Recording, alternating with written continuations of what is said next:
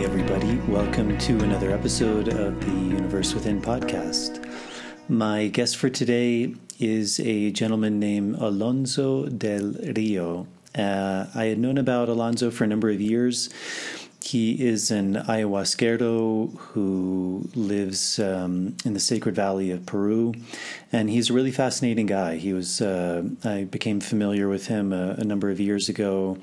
Uh, I have a couple of friends who spoke very highly of him, who've sat with him in ayahuasca ceremonies, and uh, like I said, he's a really fascinating guy. He's been doing this work for a really long time. Uh, I think if I remember from the interview, he said he started in 1978, uh, 79. He went down to the Peruvian Amazon and began learning from the Shipibo people. Uh, he studied with a, a very well known Shipibo curandero, um, who I believe was Benito Arevalo.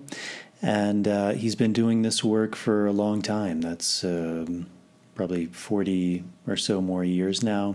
Uh, he has a center in the Sacred Valley of Peru where he runs ceremonies and does dietas. And it was really a pleasure for me to sit down and speak with him. Um, I think he has a lot of wisdom to share, and um, it was a really fascinating conversation. We we spoke about uh, plant medicines, about uh, Shipibo, about his own process, about uh, what this work means, uh, symbolism, some of the, the pitfalls that people go through. So it was a, it was a really deep conversation, and I'm really grateful that he was able to sit down and share. Um, I think he has a lot of really beautiful information to share, wisdom, and he's able to, I think, really express the essence of this work in a, in a very beautiful way. So. Um, the interview was in Spanish, and uh, if you're watching the video version of this, if you're watching on YouTube, uh, there are subtitles uh, with the video, so you can um, get an English translation that way.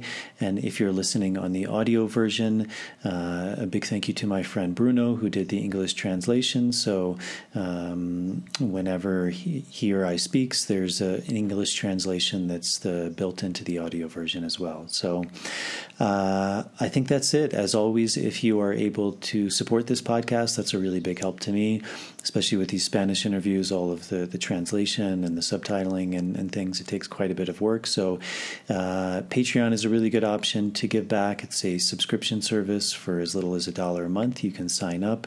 There's um, I think four four or five different tiers you can sign up for. Um, for as little as a dollar a month, you can donate, um, and with those different tiers, there's different things you can get back. Things like early access to shows, bonus material, Q and A. Um, to all the people who have done that, thank you very much. That's uh, it's a really big help, and it's really what uh, keeps the show going. So, to all the people who have done that, again, thank you very much. And if you are able to do that, that's uh, very deeply appreciated. Uh, there's also an ability to donate directly via PayPal. I'll put a link to both of those in the show notes. With the YouTube channel now, you can also join the YouTube channel. Um, it gives you a lot of the same perks as Patreon, but uh, I think Patreon is actually a better option. And um, and then if you're not able to do that, as always, the the little things that also make a big difference: uh, liking the videos.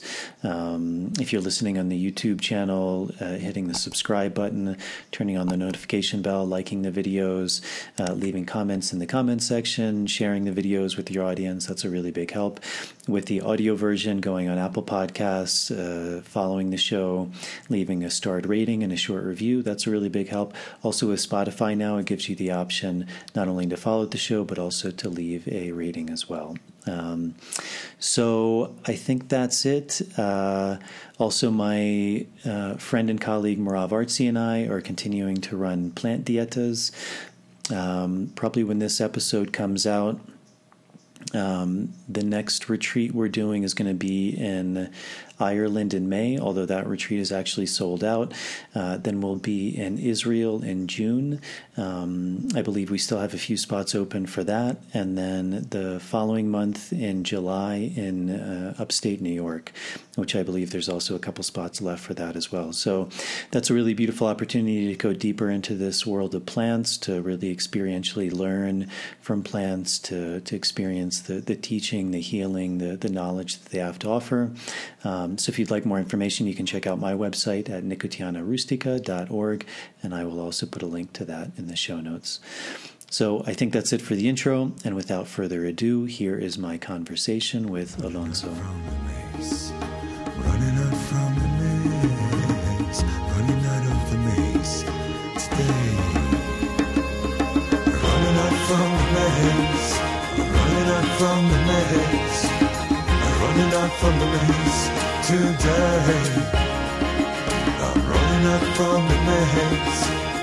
out from the maze, Run out of the maze today. Entonces, empezamos. Sí, dale.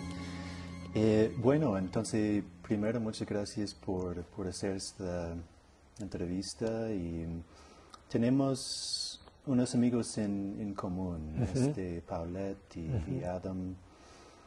Y leí tu, tu libro. Ujú. También no me acuerdo la primera palabra, pero algo Eh. 5.0. Tahuantinsuyo. Sí, sí. Es una palabra quechua.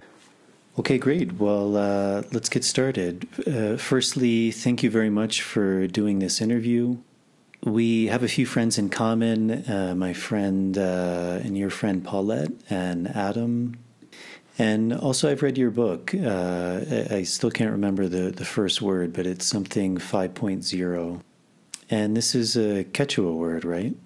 Es una palabra quechua, es como eh, el pueblo andino se llamaba a sí mismo, pero también es eh, un proyecto cultural, ¿no? porque eh, la historia, como sabrás, está siempre contada de una forma muy sesgada, ¿no? o sea, muy eh, arbitraria y pues eh, fracciona, digamos, a, a los pueblos sin entender que esto pertenece a una cultura más grande y eso es lo que queremos expresar cuando hablamos del Tahuantinsuyo, ¿no? que no es solamente como el imperio de los incas, ¿no? porque es la manera como Occidente eh, entiende, digamos, el desarrollo de los pueblos. Esto no era un imperio, era una cultura que tomaba la sabiduría y el conocimiento del pueblo anterior y luego pues lo hacía resurgir y así hubieron muchas culturas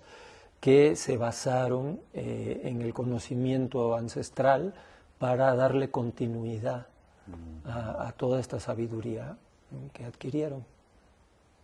It's a Quechua word. It's like the town, how Andinian town used to call themselves.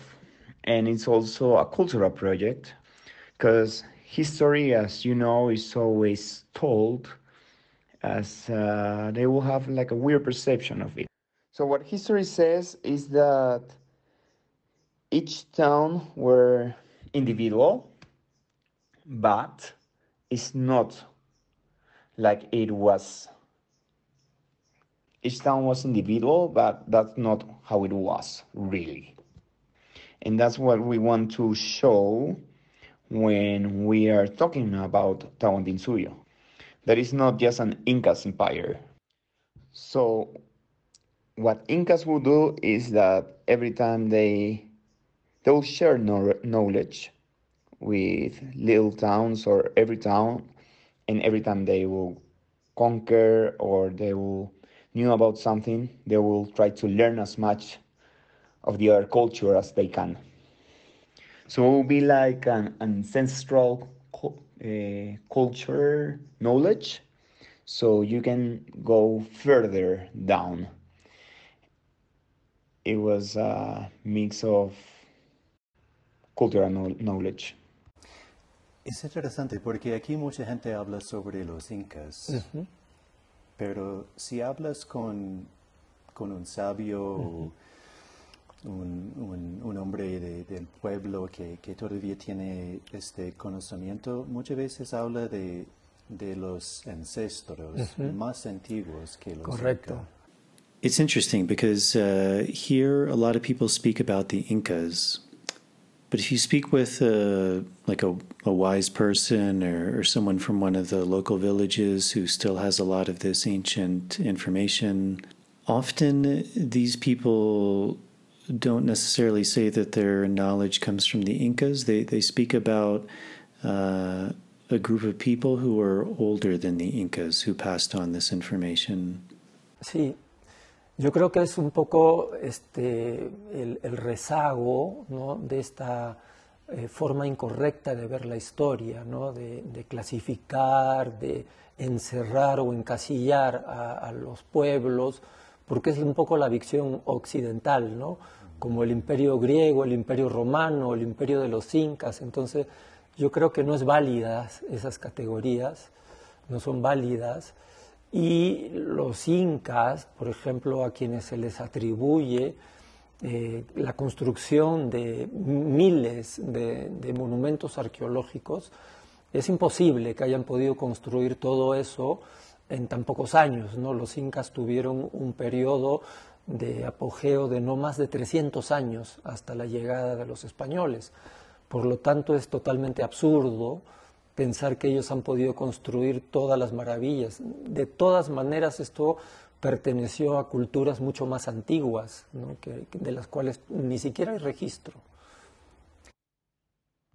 It's the aftermath of looking history incorrectly. They do an incorrect classifying of the towns because of Occidental thinking. They will put the Roman Empire next to the Inca Empire and they will put it together when they are not.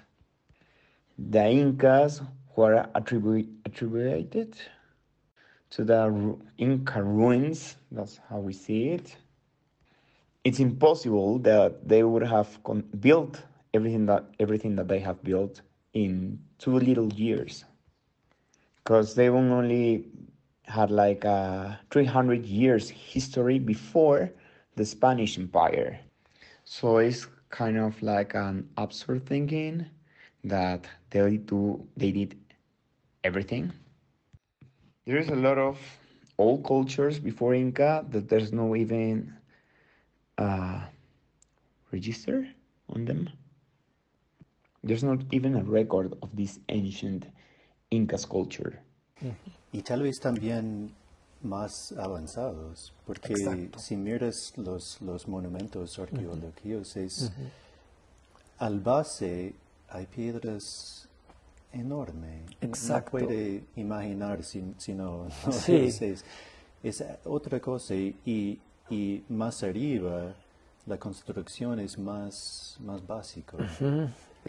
And also perhaps more advanced. Like, for example, if you look at a lot of these uh, kind of megalithic uh, stone archaeological sites here, if you look at the stones at the bottom, they're enormous. It would be hard to imagine if you didn't see it firsthand.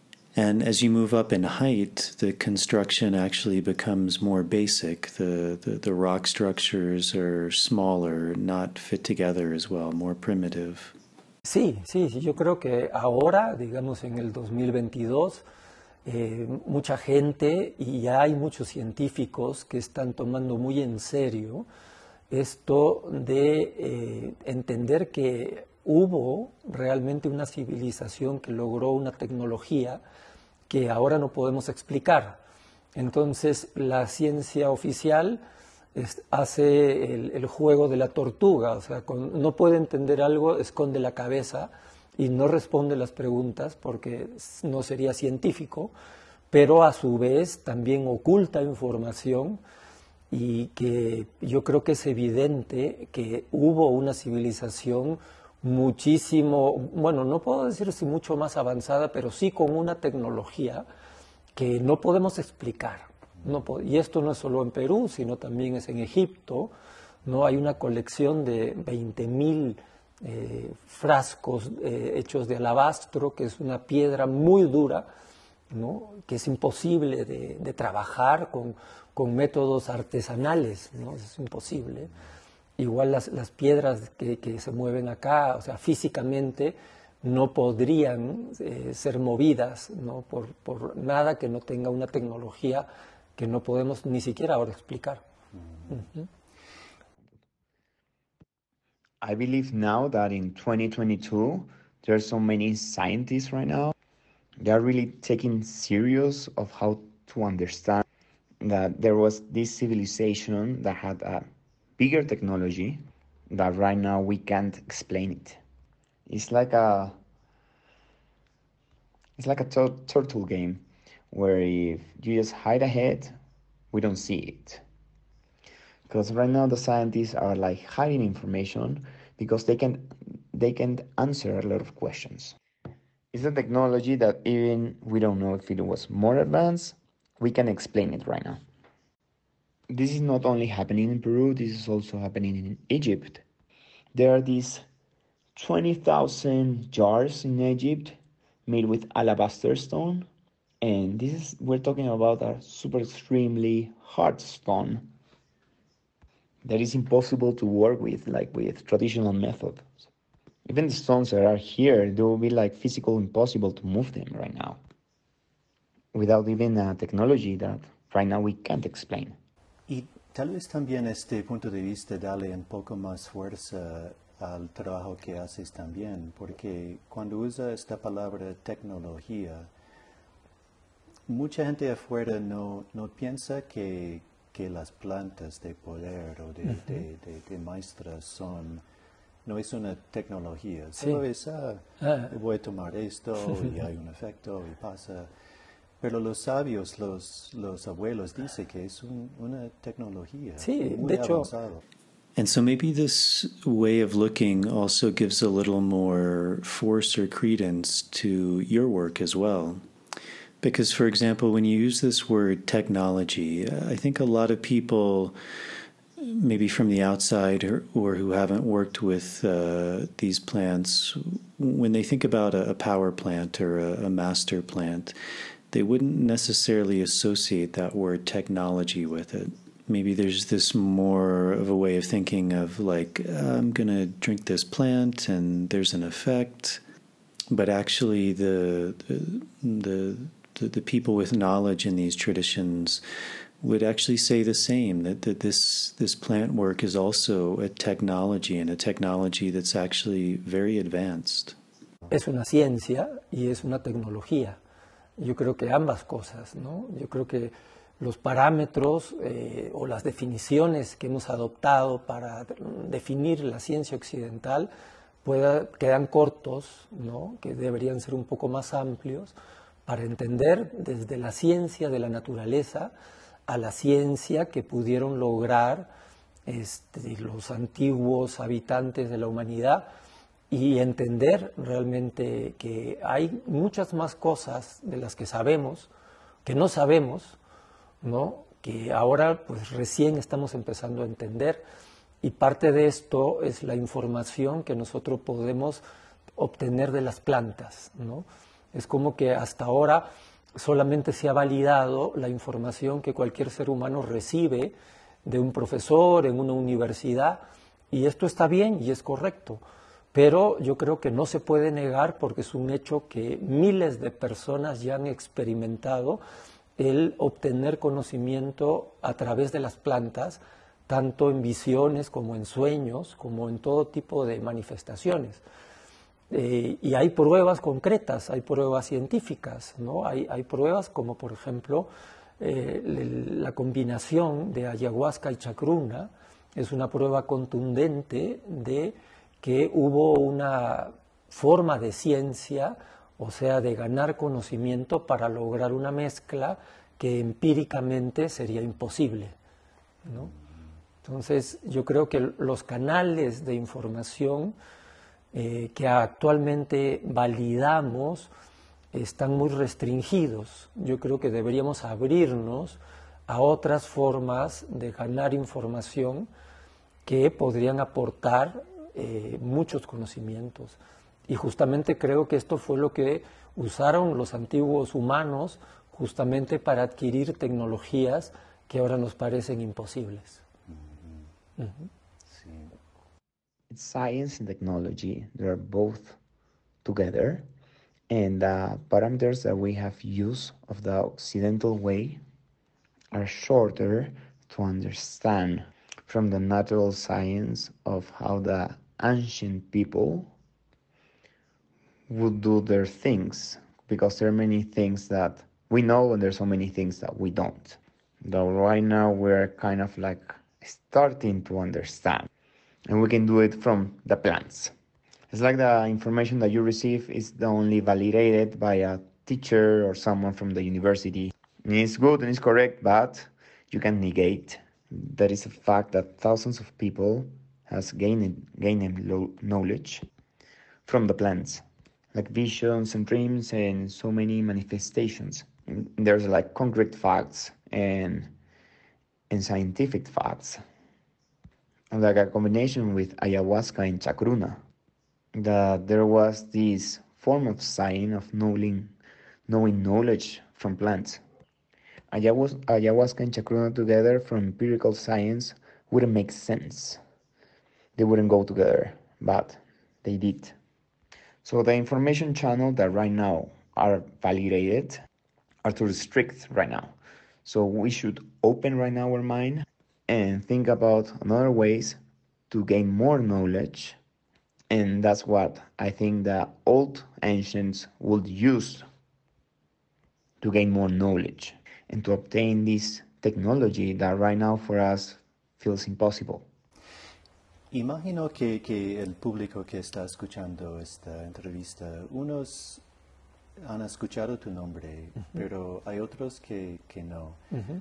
¿Puedes hablar un poco sobre quién es Alonso, de, de uh dónde vienes y, y, cómo encontraste en, en este camino de, de, de planta? So I would imagine uh, some of the people listening have, have heard of you or have heard of your name, but there's probably a lot of people who also haven't. So could you maybe speak a bit about who is Alonso, where do you come from, and, and how did you find yourself uh, on this path of working with plants?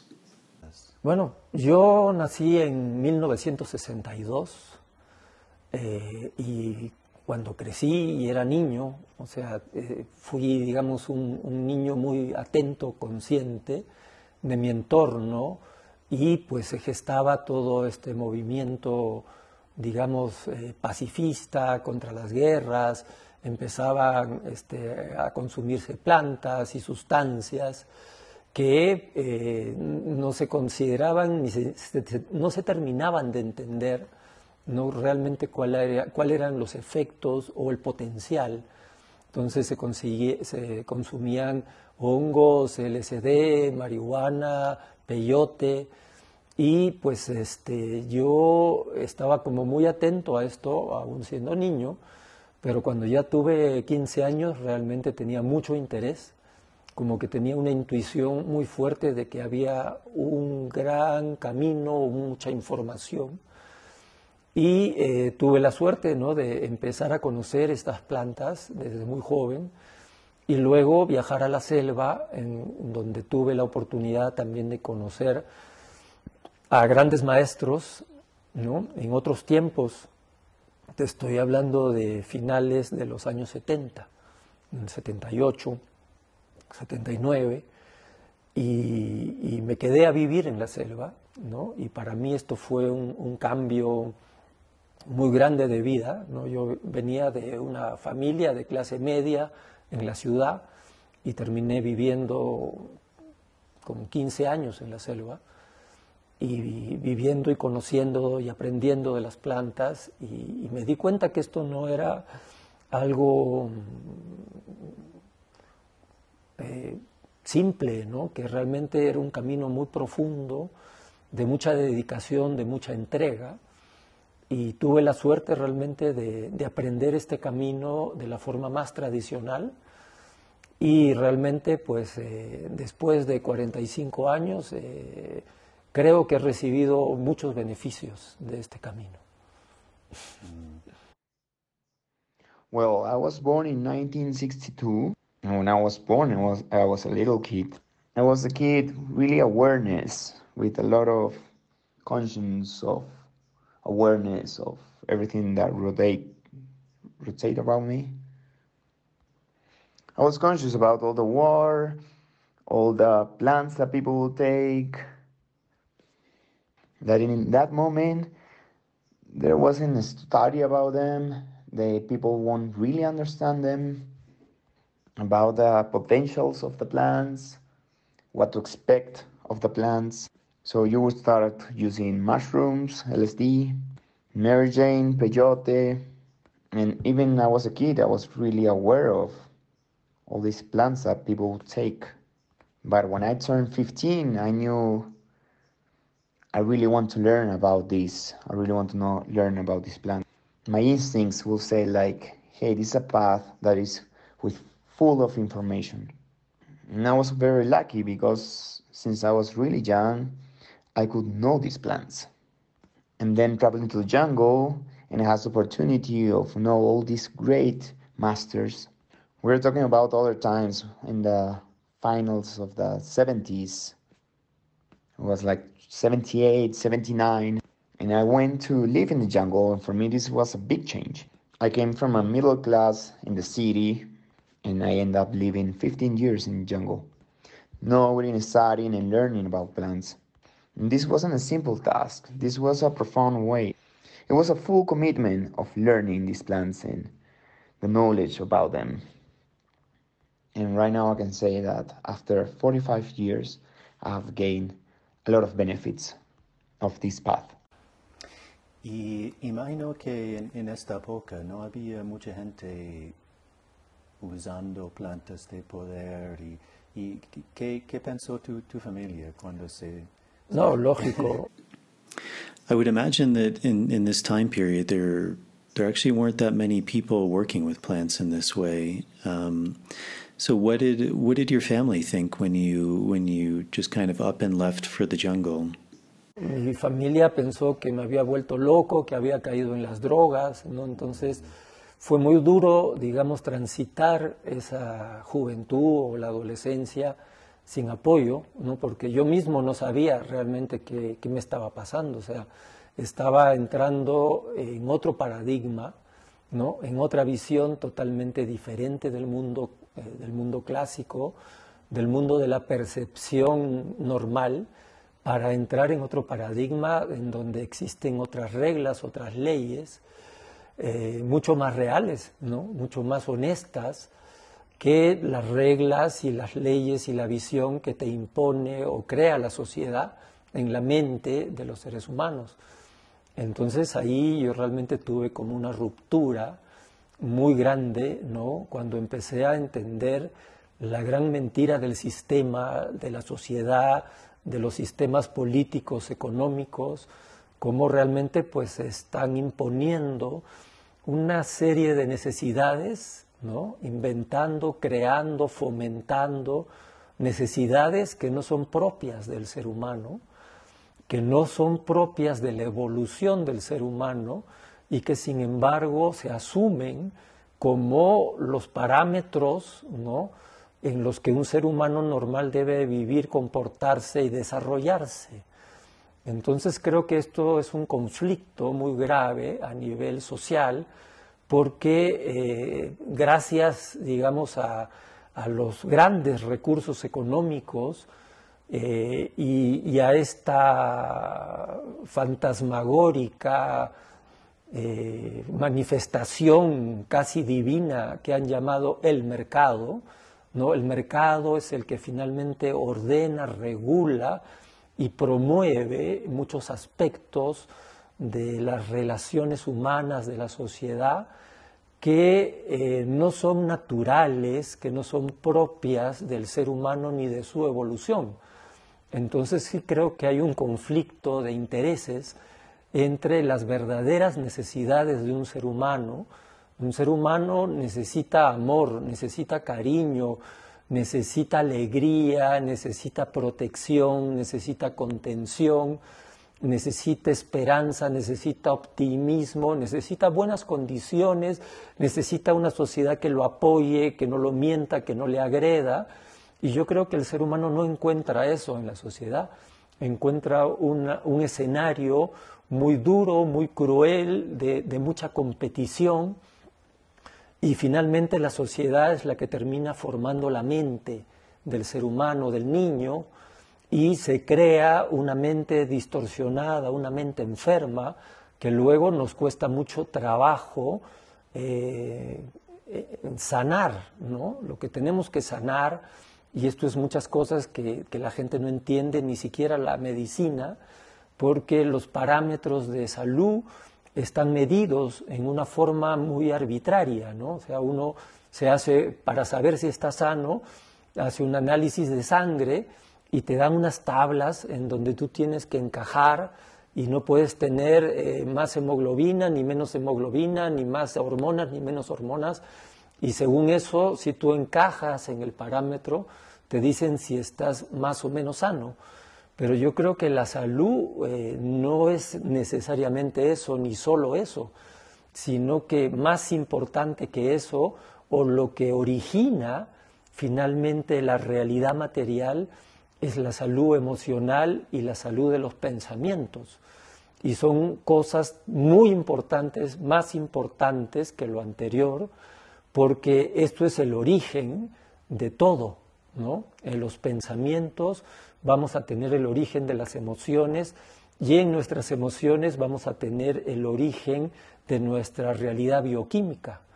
Y esto es purísima ciencia, ¿no? O sea, los últimos descubrimientos de neurociencia ya eh, concluyen en que todo se origina en el pensamiento. Y estas son cosas que ya sabíamos hace miles de años, pero que por suerte están siendo validadas por la ciencia y entonces ya hay mucha gente que está prestando atención a, todo el conocimiento ancestral y a las plantas sagradas para entender que no se trata de drogas, que no se trata de, mentiras o de cosas superficiales, de psicodelia, sino que se trata de un profundo camino de transformación en el que uno se vuelve capaz de sanar su mente, de sanar sus pensamientos, su emoción y finalmente sanar su cuerpo.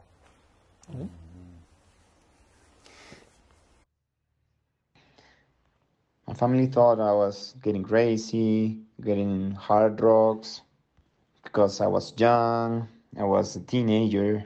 And while that was happening, I was in another paradigm. I was going through another tunnel and seeing, opening my mind. It was like another paradigm with another rules, another thinkings. They were a lot more real, more honest. That the rules, the visions, that society tell you is the correct form for human beings. And there I had like a big rupture when I started to realize about the big lie that the system had with us, of societies, of political, how they cre- start creating necess- necessities for you and spreading them. But it's not a proper necessity, necessity of the human being. They're not part of the evolution of the human being. And even, though, even though human will put them as uh, normal parameters of how a human being is supposed to grow and, and develop. So right now we're talking about a really big conflict with right now a social culture. Because thanks for this economical phantasmagoria almost divine that we call the market the market transforms uh, parameters of society they are not property of the human being in the evolution so it's a conflict of interest of the real needs of the human being. Human being needs love, needs to be taken care of, happiness, protection, contention, hope, optimism, has a good conditions. A city that supports you, that doesn't lie, that doesn't a city that doesn't fight me. And right now the human being is not fighting that in in society. He's finding a hard rush competitive scenario. And this society is the one that start building the mind of the human being. And that's how you create a distorted mind. So right now we have a work to heal ourselves And we have to heal so many stuff that people really don't understand, not even medicine understand. The health parameters right now are very arbitrary. Like if you are unhealthy, you will go to the doctor and have a blood test.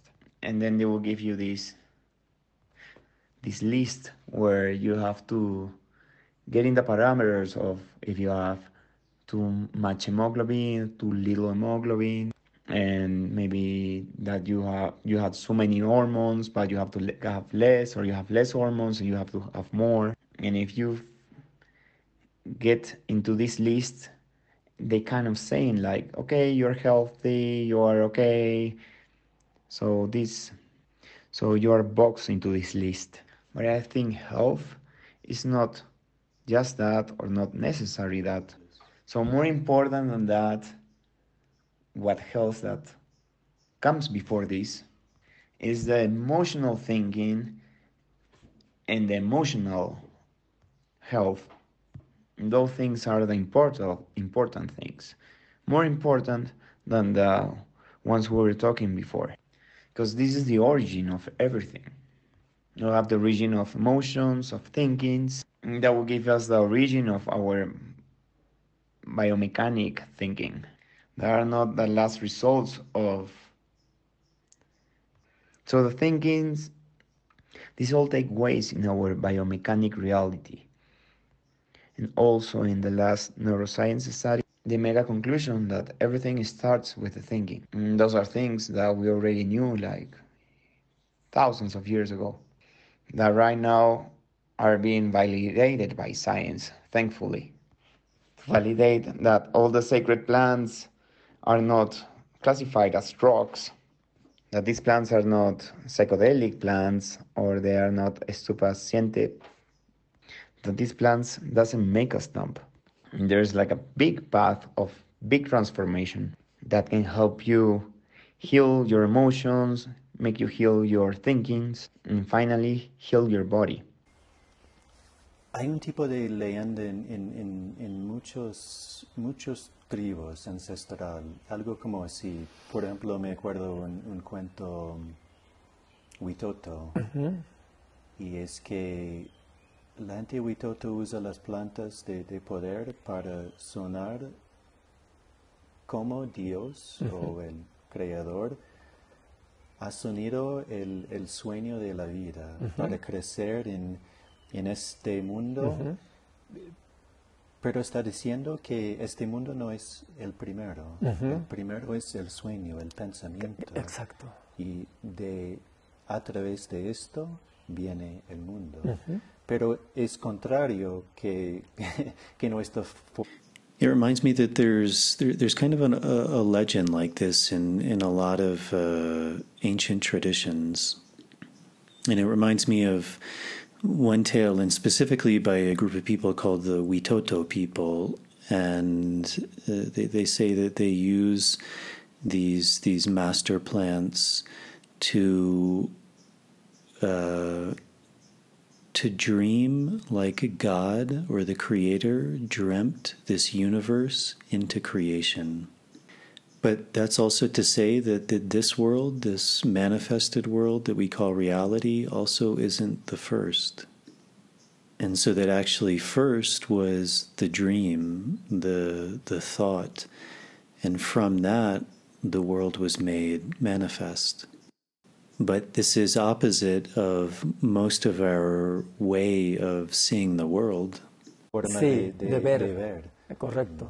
Sí, de hecho, eh, digamos, la, la, visión clásica científica, y esto lo reconocen muchos científicos, le llaman una visión reduccionista, ¿no? Es una tendencia de la ciencia, pero hay muchos científicos que no están de acuerdo, ¿no? Eh, en, en atribuir todo el origen digamos, a la parte biológica. O sea, realmente la manera inversa de verlo es que todo se origina en los niveles más altos de vibración.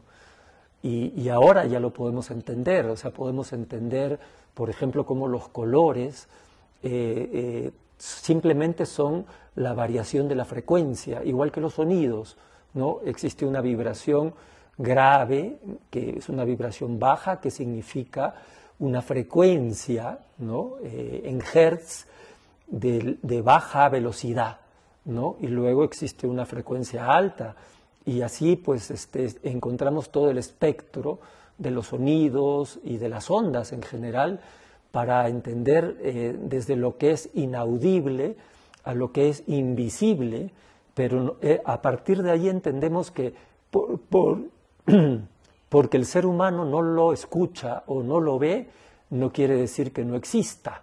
Entonces existen manifestaciones que, son infrasonido, que están por debajo de lo que podemos percibir, y manifestaciones que están más allá de lo que podemos ver, como digamos eh, eh, el campo electromagnético, y que son cosas que cuando uno, por ejemplo, toma plantas y tu conciencia se expande, lo que se expande también es tu campo perceptivo y tú puedes escuchar o puedes ver eh, cosas que otras personas no pueden ver. Y entonces, claro, como todavía no hay forma de probarlo, pero si pensamos en 10 años atrás o 15 años atrás, cuando todavía no se había descubierto que el corazón tiene un campo electromagnético más grande que el cerebro, entonces si alguien decía eso hace 15 años, le decían que era un ignorante, ¿no? Pero ahora, sin embargo, ya hay tecnología para medirlo. Y así sucede con muchas cosas que las personas que estamos entrenadas en el uso de plantas podemos escuchar, podemos ver, pero también podemos intuir, ¿no? Porque los cinco sentidos no son los únicos sentidos ni la forma de percibir. Finalmente hay otras formas de percepción que nos llevan a adquirir un conocimiento a través de la sensibilidad. ¿no? Entonces, la sensibilidad es un sinónimo de la conciencia. Si uno expande la conciencia, expande la sensibilidad, expande la capacidad de percibir. Y es así como uno va entendiendo mejor eh, lo que sucede dentro de un ser humano y lo que sucede también afuera dentro de una sociedad. Y esto es lo que creo que realmente nos permite en este tiempo eh, plantear eh, una nueva opción de vida en la que se revise todo esto y que la ciencia pueda venir en ayuda de el gran desafío que está viviendo el ser humano frente a la imposición de la tecnología sobre eh, ciertos aspectos que están haciendo que el ser humano pierda una conexión muy importante con la naturaleza. Yo creo que cinco millones de años evolucionando de la mano con la naturaleza, eh, no podemos eh, destruirlos simplemente pensando que eh, la tecnología y concretamente el mundo virtual y la inteligencia artificial van a reemplazar todo el potencial humano que todavía ni siquiera logramos descubrir. Entonces, yo creo que todavía hay mucho que descubrir y desarrollar dentro del ser humano antes de que el camino estamos eligiendo en el cual la inteligencia artificial reemplace en gran medida las actividades humanas, eh, es, importante que esto no suceda. Of seeing, correct. The classical scientific vision, they call it a scientific reductionism of science. But there's so many scientifics that are doesn't agree to give attribution to the biological way. It's the inverse way of seeing that everything originate, originates in the higher places of vibration. And now we can understand, now we can understand the colors are just a variation of frequency. We can see that there is a low frequency that in that are in hertz that go like in slow motion and then there's also the high frequency that's where we find found all the specters of sounds and waves to learn about what you can hear and what is visible. But from there, we understand that if a human being doesn't see it or doesn't see it, it doesn't mean that it doesn't exist. So there's this manifestation of sounds that are underground. There's also these manifestations of things that we can't see, like the electromagnetic field. There are things like when people take plants and your consciousness expands. When you take these plants, you also open your perspective field.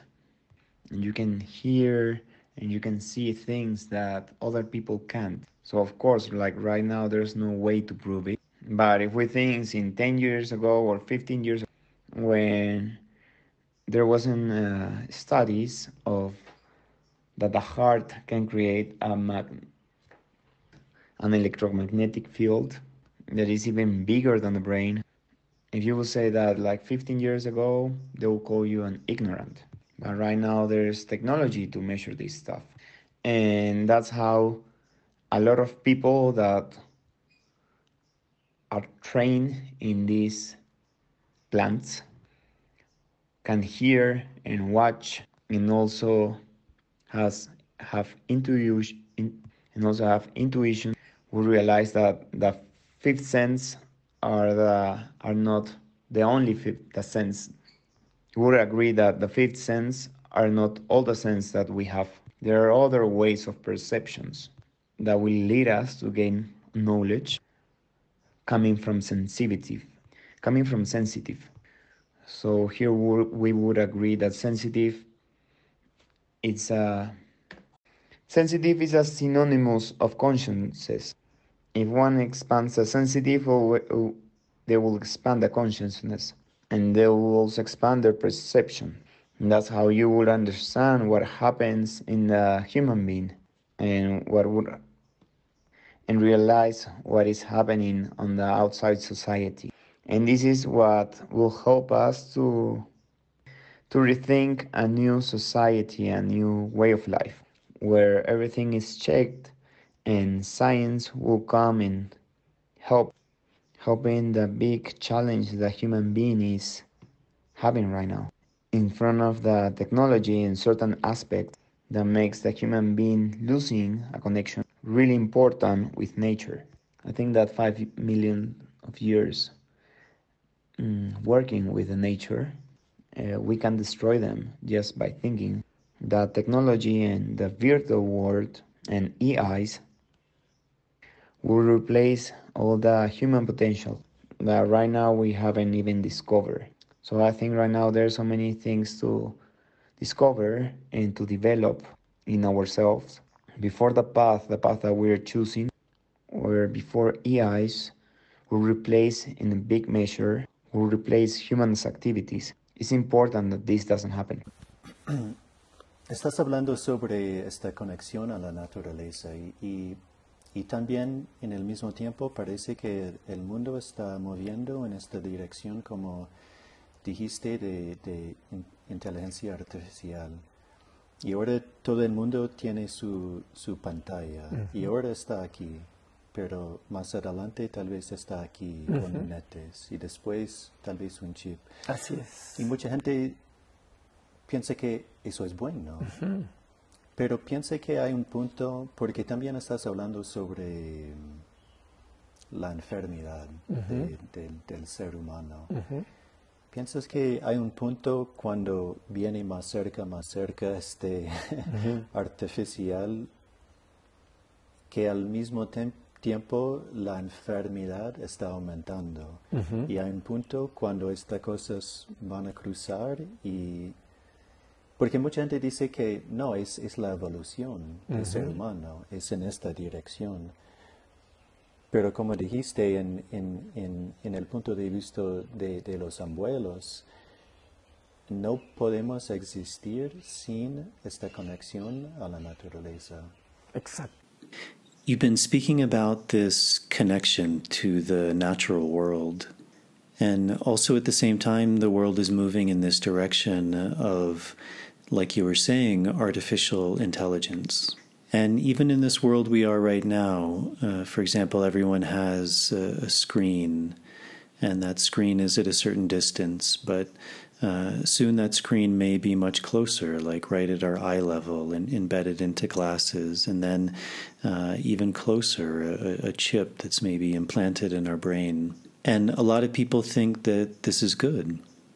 And do you think that there's a point, uh, because also a lot of what you're speaking about is this inherent uh, sickness or conditioning of the human being? So, do you think that there's a certain point where, as this artificial intelligence becomes closer and closer, more and more integrated into us, that also there's a correlation to the the the augmentation or the increase of this sickness of the human being? And is there a point where these these two things, these these two paths, begin to cross? Because as you were saying, there's a lot of people who think that that this like way of artificial intelligence, it's it's part of a natural evolution of human beings. But on the other hand, also as you were saying, from the point of view of, of maybe these wise people, that the human being actually can't exist without this deep connection to nature. Yo pienso exactamente eso. Yo creo que hay una visión inconclusa. O sea, yo pienso que siempre toda verdad es una verdad parcial, es hasta donde podemos conocer. ¿no? Cuando en el siglo XV los seres humanos pensaban que la Tierra era el centro del universo y que los planetas daban, eso era la ciencia de esa época. Sin embargo, los fenicios y los griegos y los egipcios ya sabían, ¿no? Sin embargo, hubo un tiempo en que se olvidaron, ¿no? Y toda Europa pensó que la Tierra era el centro del universo. Luego, pues vino Galileo, vino Copérnico y nuevamente se restableció el conocimiento, ¿no? hubo un mejor entendimiento y se entendió que pues, la Tierra no es el centro, sino el Sol. Y así podemos entender cómo siempre la ciencia tiende eh, a tratar de interpretar la realidad y cree que no va a fallar, que esta vez sí va a tener la visión completa. Y luego pasan 10 años, 100 años, 500 años y se dan cuenta que estaban en un tremendo error porque nunca nadie puede abarcar la realidad total. Entonces yo creo que siempre hay que tener la humildad de entender que nuestra percepción siempre va a ser limitada. La vida, la realidad es muchísimo más grande de lo que cualquier mente pueda concebir, ni miles de mentes pueden entender la realidad. Entonces yo creo que hay que volver a, replantear ¿no? realmente la relatividad de la ciencia en, la medida de que todos los descubrimientos son verdades parciales y hasta el momento uno puede asumir de que sí, este, este descubrimiento es válido, pero mañana simplemente puede ser una absoluta mentira. Sin embargo, en paralelo, yo creo que a través ¿no? del autoconocimiento el ser humano logró algo que todavía la ciencia no logra, ¿no? que es elevarse a niveles de vibración que te permiten tener una percepción y un entendimiento que ninguno de los científicos todavía puede lograr, que se trata de elevarse ¿no? Eh, a través de la percepción y percibir estados de realidad que claro, ellos pueden llamar estados de realidad alterada, yo le llamaría estados de conciencia expandida, y como esto que decíamos, por ejemplo, que, que el rojo se convierte en anaranjado simplemente porque aumenta la vibración, ¿no? su frecuencia, y así el color va cambiando, yo creo que la forma como vemos la vida va cambiando conforme tu nivel de conciencia se va elevando.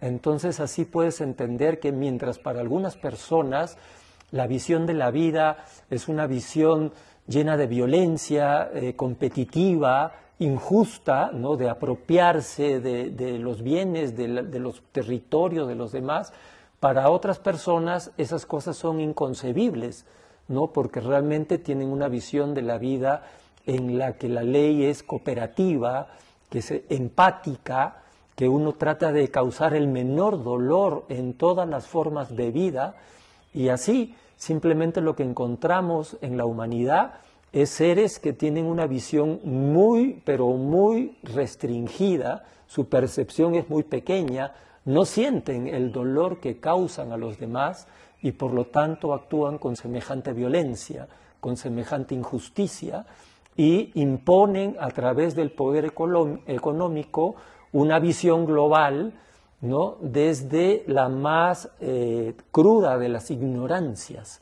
Pero esto es una visión muy pequeña. Yo creo que esa visión que podemos llamarle en rojo, ¿no? puede convertirse en anaranjado, en amarillo, y finalmente cuando uno llega al cuarto nivel de conciencia, para ponerle color verde, ¿no? que es el corazón, entonces ahí es donde uno realmente entiende eh, esta conexión que uno tiene con la existencia, que desde hace miles de años se le llamó el ser, ¿no? que nuevamente es una, un entendimiento que va más allá de este pensamiento prerracional que tuvimos los humanos en nuestra evolución y que nos llevó a crear fantásticos dioses y diosas para entender que la existencia en sí misma es la divinidad, ¿no?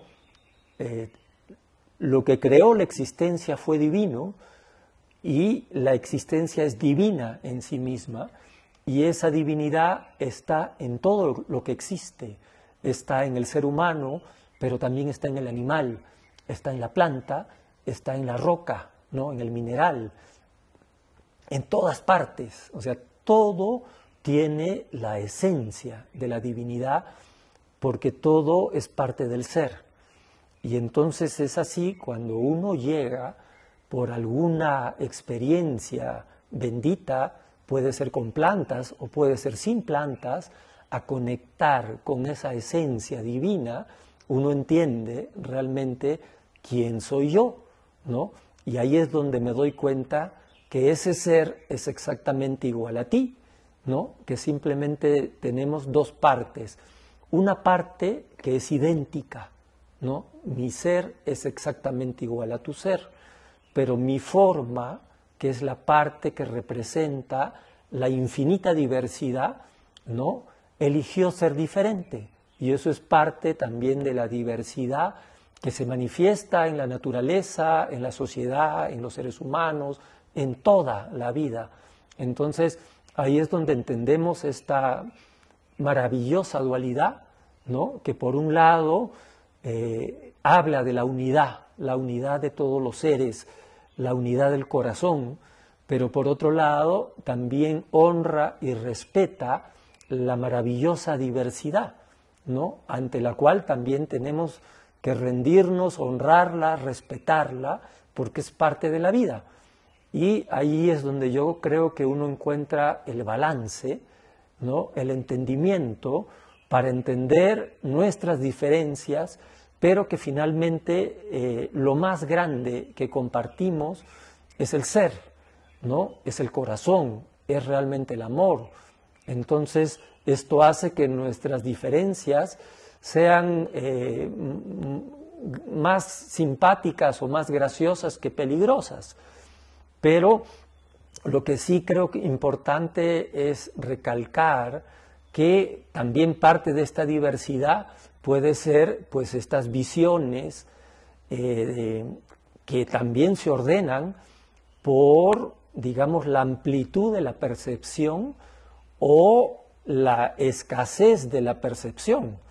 Y esto es lo que hace complicado que personas que, tenemos una visión un poco más amplia de la vida y sobre todo del respeto con el que hay que vivir, tengamos que vivir y a veces ser sometidos por personas que tienen una visión eh, cruel, violenta y que tratan de imponer su criterio eh, con las armas. Entonces eh, es un juego es un juego evidentemente de la inteligencia, eh, cómo, cómo, hacemos para interactuar y eh, convencer a las personas para que amplíen y tengan una, una, mejor, una mejor visión de la vida. Exact. I think I think exactly the same. I would think that there is a inconclusive truth. It's a partial truth. It's a truth that has a limitation till what we know. When in the 15th century, when human beings who believed that the Earth was the center of the universe and the planets will rotate around. There was a science in that time, but the Phoenicians, the Egyptians of that time, they already knew. Uh, there was a time that people just forgot and they start thinking again that the world was the middle of the universe. Then Galileo came, Copernico came, and history was reestablished with a better understanding. Mm, they, they saw that the Earth wasn't in the, the middle of the universe, that everything was around the sun. And that's how we understand how science will always try to interpret reality and think that it's never going to fail. And then after 10, 15, 500 years, you realize that they were in a big mistake because there's no one that can approach all the reality. And we have to think that, have the humility to think that our perception is going to always be limited. Life and freedom is a lot bigger than what my mind can think of. Not even a thousand minds can understand reality. So right now we have to go backwards and check the relativity of science in the measure of that all the discoveries that we have done yet are partial discoveries. We have to agree that right now we can say that this discovery is 100% truth, but tomorrow it can be a big lie. Nevertheless, in parallel, in the auto knowledge of the human being, such science can't explain that a human can elevate at these high frequencies that makes have a better understanding of things that any scientific right now can explain what you are what you are seeing. That is to elevate through perceptions and check reality states or alterated reality states that I will call uh, expanded state of consciousness. And like this, that we were talking about the frequency of the red that turns into orange just because the vibration get higher and that what makes the color change and that's how i see that your life change on how your life change depending of the higher conscious that you have. So that's how you're starting to understand. That how the vision of people that is full of violence and competition. That are not just that people try to take advantage of, of other for other people. This is inconceivable because they have a vision of life where life is cooperative. It's empathic and tries to do the less pain in every form of life. And that's how we found we start finding people that has a really really little comprehension of life. And they don't feel the pain that they're causing to other people. And that's how they act with such violence, with injustice, and they they will push harder with the economic ways, with a cruelty vision of the most ignorant vision. But this is a really small vision. This vision that we can talk and say that is red can turn into orange and yellow. And when you get to the fourth state of consciousness, there will be the green color, that is the heart. That's when you're trying to start learning and comprehend the correlativity that you have with exist existence. That thousand years ago, ago, the thousand years ago was called the human being. That again is an understanding that goes further. That that will be a pre-rational thinking, of human beings that we have in our beginnings, that will lead us, lead us to create these fantastic gods, and that existence itself is divinity. What create existence was divine, and the existence is divine by itself. And that divinity, it's in everything that is around us. It's in the human being, but it's also in the animals. This divinity is also in the plants, in the rocks, in every mineral there is. So everything has the divine essence because everything is part of the human being. Everything is part of the being. Because this is divine essence that you can get through plants, no plants. Uh, once you get there, it start make you rethink like who am I? And that's when I start realizing that this human being is the same as you. And we just have two parts. One part is that is identical to yours. Myself is identical to yourself. But my form, the one that hides the big div- divinity, chose to be different. And that's part of the biodiversity that you can see that the nature express. This is also in the society, human beings, in all way of life. And that's when we start uh, understanding this duality that start talking about the unity of all human beings, the unity of hearts that also respects and love all that biodiversity. The one that beforehand we have to respect and love and honor because that's a part of life and that's when you start putting a balance to put the understanding to understand our difference but that will make us agree that what we share the most is the being is the heart is the love that will make our difference more funny funnier or dangerous.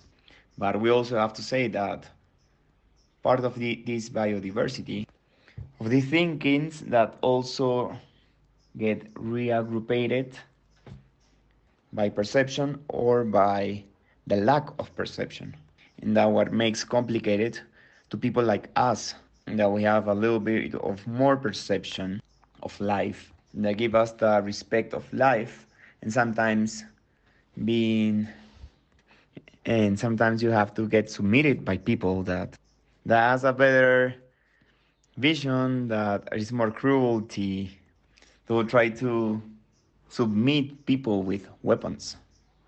So as you can see it's a game an intelligent game of how we do to interact with each other and convince people to have a better understanding of life Sí, te entiendo, porque dice que como este, hay un proceso de avanzar, como, como dijiste, de, uh -huh. de roja, uh -huh. eh, naranja, naranja amarillo, amarillo. Y, y, verde uh -huh. en, en, el nivel de, del corazón. Y es muy interesante porque mucha gente también creo que piensa que hay que avanzar más a, a, los niveles más altos. Pero también hay... Eh, en este sistema esotérico uh -huh. hay, hay, este conocimiento que como abajo, como es arriba. arriba. Y también yo encuentro que hay mucha gente que está escondida o muy arriba. Muy arriba. Sí. Y también, como dijiste, hay, hay lo mismo abajo, mucha uh -huh. gente en, en uh -huh. el nivel más básico. Entonces, estás diciendo que tenemos que, que como encontrar este nivel igual al centro uh -huh. in, in, in el corazón. Sí. Yeah, this makes sense because also as you were saying, there, there's this way of advancing, like uh, as you were using the analogy of colors from from the base red to uh, orange to yellow, and then eventually to green to the heart center. And I find it kind of interesting that you stop there in the heart center because a lot of people think also that uh, it's this process of advancing further to these higher stages of, of evolution or of color, which I also find interesting because um, also in this more esoteric way of looking at things, there's this very well known saying, which is as above, so below.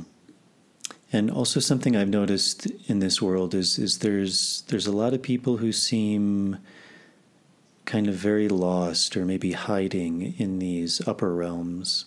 Uh, just like as you said, there's people who are lost or, or maybe hiding in these lower realms, these more base realms. So is what you're saying that that kind of in the end, what we have to do is is to balance the above and below and to come to this centered level which exists in the heart? Eh, lo que pasa es que yo creo que el pensamiento ya es como la energía más fina del mundo material. ¿ya? Vamos a, replantear el concepto de mente. ¿ya? Para muchas personas la dualidad está expresada como el cuerpo y la mente. Para mí esa no es la dualidad. Me parece que el cuerpo es parte de la mente. La mente representa todo aquello que es esta dimensión, ¿no? Esta dimensión física, pero también emocional y también contiene los pensamientos. Entonces, eh, nuestra mente es eh, el pensamiento dentro de nuestra mente representa la energía más fina, mientras que la materia representa la energía más concreta, ¿no? Entonces, esto lo podemos entender porque los pensamientos finalmente pueden terminar convirtiéndose en moléculas y las moléculas también se convierten en pensamientos. Entonces ahí te das cuenta que ambos son parte de un continuo, ¿no? Pues como, ¿quién puede realmente decir en qué momento el rojo se vuelve anaranjado, el anaranjado se vuelve amarillo, ¿no? Es muy arbitrario decir a qué frecuencia tú dices eh, qué color es qué color. Claro que podemos ponernos de acuerdo, pero concretamente si pensamos que el pensamiento es el amarillo, ¿no? El pensamiento inmediatamente genera una emoción. Esa emoción va a activar nuestras glándulas y vamos a generar hormonas y neurotransmisores, ¿no? Simple, o sea, como dopamina, serotonina, endorfina, oxitocina, eh, adrenalina. Nosotros inmediatamente percibimos una situación peligrosa, ¿no? el cerebro reptiliano se activa, dispara una señal de emergencia a las glándulas suprarrenales, estas liberan ¿no? adrenalina y nosotros en ese momento estamos alerta total para responder una amenaza. Entonces ahí vemos cómo la percepción en el pensamiento se convierte en una molécula que se llama adrenalina. Luego, al revés, podemos poner el caso de las plantas como una molécula termina convirtiéndose en un pensamiento. Y puede ser una molécula de triptamina o puede ser psilocibina o cualquier molécula de estas a las que llamamos que nos ayudan a expandir la conciencia. Yo creo que estas moléculas finalmente logran producir un estado emocional que finalmente termina generando un pensamiento que pone orden, que pone entendimiento, ¿no? Estos conflictos emocionales que, cada ser humano tiene atrapado en su mundo interior, en sus recuerdos, esto que llamamos heridas, ¿no? Dentro del ser, en ese momento son revisadas, son transformadas y de pronto surge un pensamiento que entiende, ¿no? Que las personas no son malas, que en realidad nadie nos quiso hacer daño, que probablemente fue un error, que la persona que nos hirió está sufriendo mucho, que, realmente tuvo un muy mal momento. Entonces surge un pensamiento como consecuencia de una molécula. Y ahí es donde entendemos por qué este concepto. Eh, eh, hay un libro muy antiguo que se llama El Kibalión, que empieza diciendo todo es mente. ¿no? Entonces yo me demoré realmente 20 años en entender que todo es mente. Eh, no solamente esto que creemos que es el pensamiento. Entonces, claro, el pensamiento es parte de la mente, pero las emociones es parte de la mente y por consecuencia el cuerpo es parte de la mente. Entonces, el pensamiento es tan poderoso que incluso puede crear todas las fantasías que, puedas imaginar, como creer que estás en niveles superiores a lo que realmente estás. ¿ya? Y yo creo que eso es uno de los errores más típicos de la sociedad moderna, porque confunde el verdadero estado espiritual con el estado emocional en el que uno puede sentir una emoción eh, muy hermosa, de mucha plenitud, pero que no, no tiene la duración ni la trascendencia de mantener un estado de conciencia permanentemente. Y eso es lo que sucede con muchísimas religiones, que las personas de la religión cuando se reúnen, cantan y se abrazan, de pronto sienten que tocan el cielo, pero una vez que termina el ritual, eh, continúan con sus patrones de sufrimiento, con sus heridas, con la misma violencia, con la misma discriminación hacia las personas que no piensan como ellos, que creen que, que nunca se van a llegar a la altura que ellos están porque pertenecen a otra creencia. Entonces yo creo que esa es la gran fantasía, el verdadero mundo de Maya, de la ilusión, cuando las personas confunden la emoción con el verdadero amor. el amor incondicional, el verdadero amor, recién se manifiesta en el cuarto nivel de conciencia y la mayoría cree que eso es gratis o que cualquier persona que nace ya nace con la capacidad de amar. Y yo creo que eso eh, no es así, que uno tiene que lograr después de una vida de esfuerzo, de entrenamiento, el realmente manifestar el amor a través del tiempo, ¿no? Y que realmente esto se vuelva una forma de vida, una forma incluso de pensar, un pensamiento amoroso, pero que sobre todo se pueda sostener y que no eh, esté a merced o que no cambie según cambian las circunstancias externas. Yo creo que esto es lo más importante para entender, digamos, la confusión de todas estas personas que creen que están elevadísimas en un nivel espiritual y sin embargo desarrollan eh, una cantidad de actividades que destruyen la tierra, que eh, destruyen a los seres humanos. Yo creo que nuestras actividades concretas, reales, materiales, son el verdadero indicador de nuestro nivel de conciencia.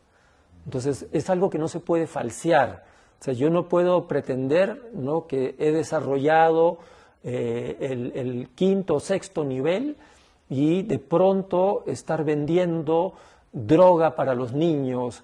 Droga quiere decir no solamente cocaína, heroína, sino juegos, videojuegos y todo tipo de actividades que realmente no estén ayudando a la evolución humana para hablar de otras cosas, simplemente cosas, actividades que destruyan, que ofendan a la madre tierra. Yo creo que concretamente una persona consciente no puede participar en ese tipo de actividades. Entonces, yo creo que hay una especie de esquizofrenia en estas personas que se creen espirituales y apoyan a un sistema que está destruyendo a la tierra y realmente al ser humano.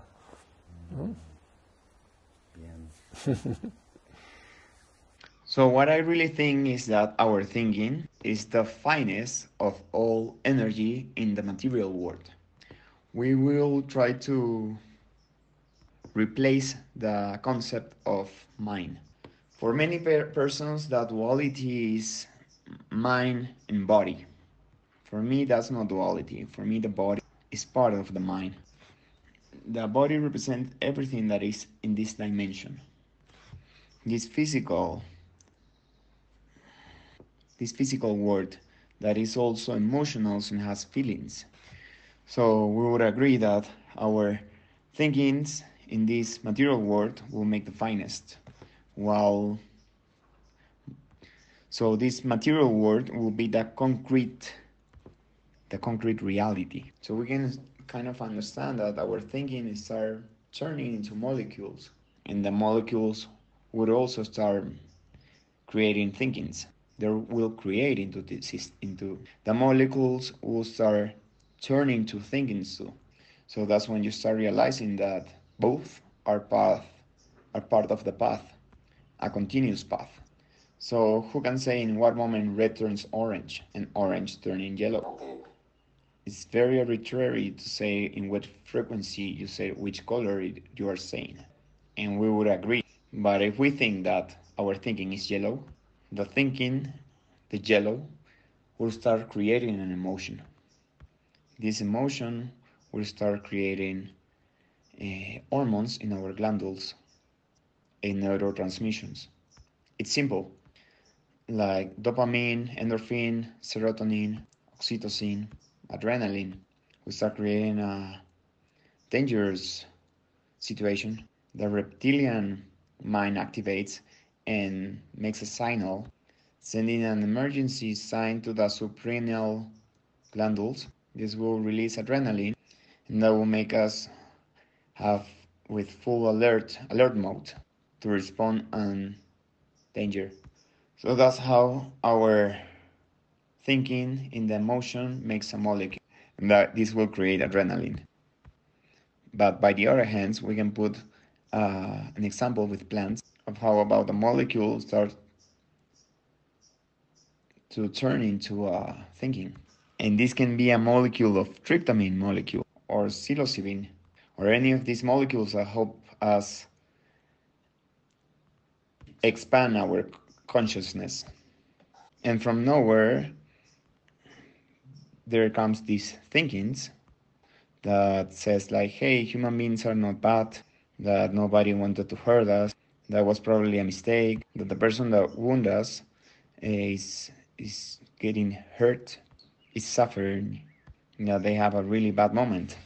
So that's when the thinking comes from consequence of, of a mole- molecule. That's how we start understand that the concept of in this really old old book that is called Kybalion, says everything is mine. So I really took like 20 years to understand that everything is mine.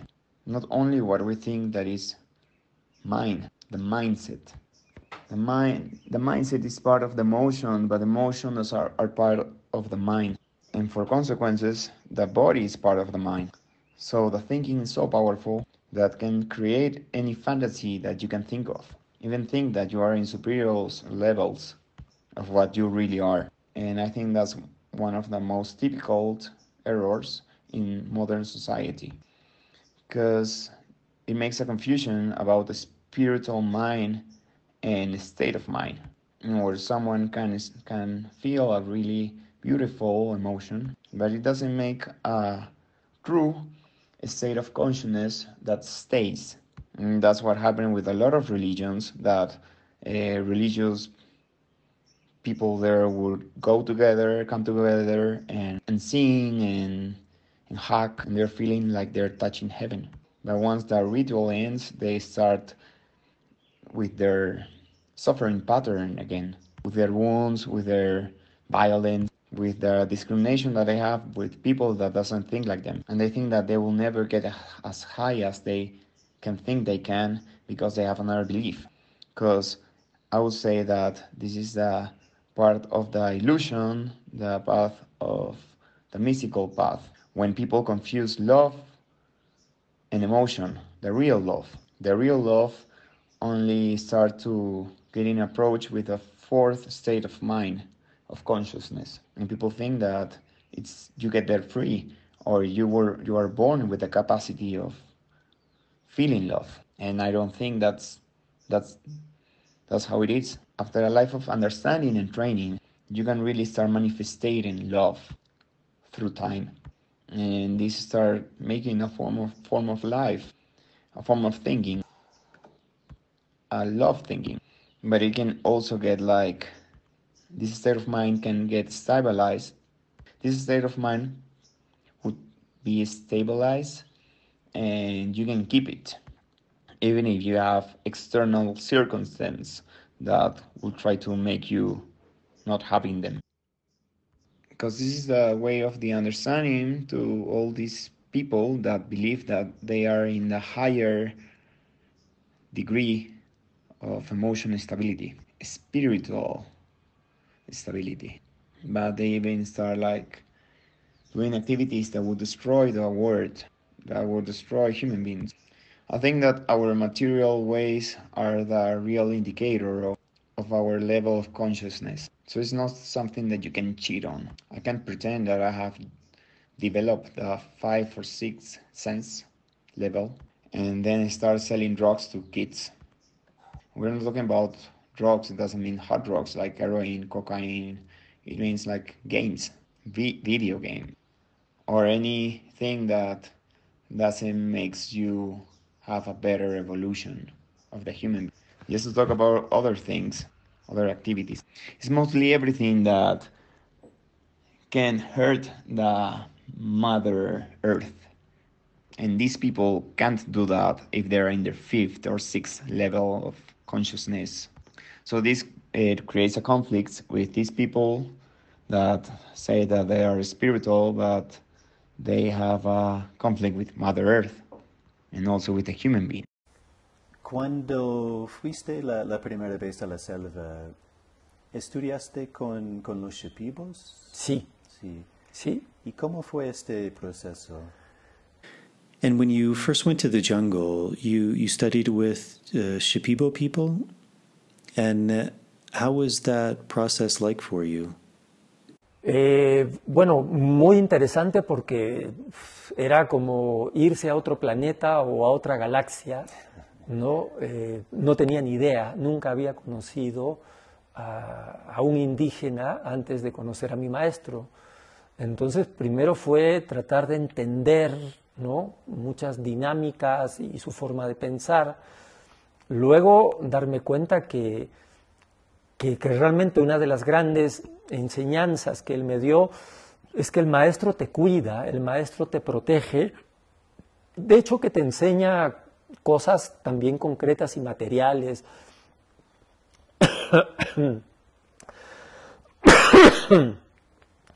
sobre las plantas, ¿no? Te, te enseña cosas prácticas y concretas sobre las plantas, pero yo creo que eso es una pequeña parte.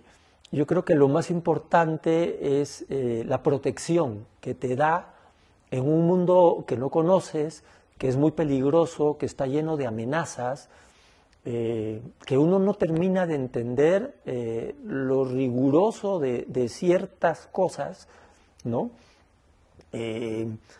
Lo estricto que uno debe ser y, y muchas veces uno rompe esas reglas y luego se enferma y, y, tiene que asumir las consecuencias.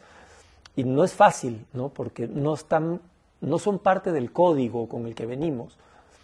Y cuesta un poco entender, eh, pero principalmente creo que la enseñanza de mi maestro... Gracias.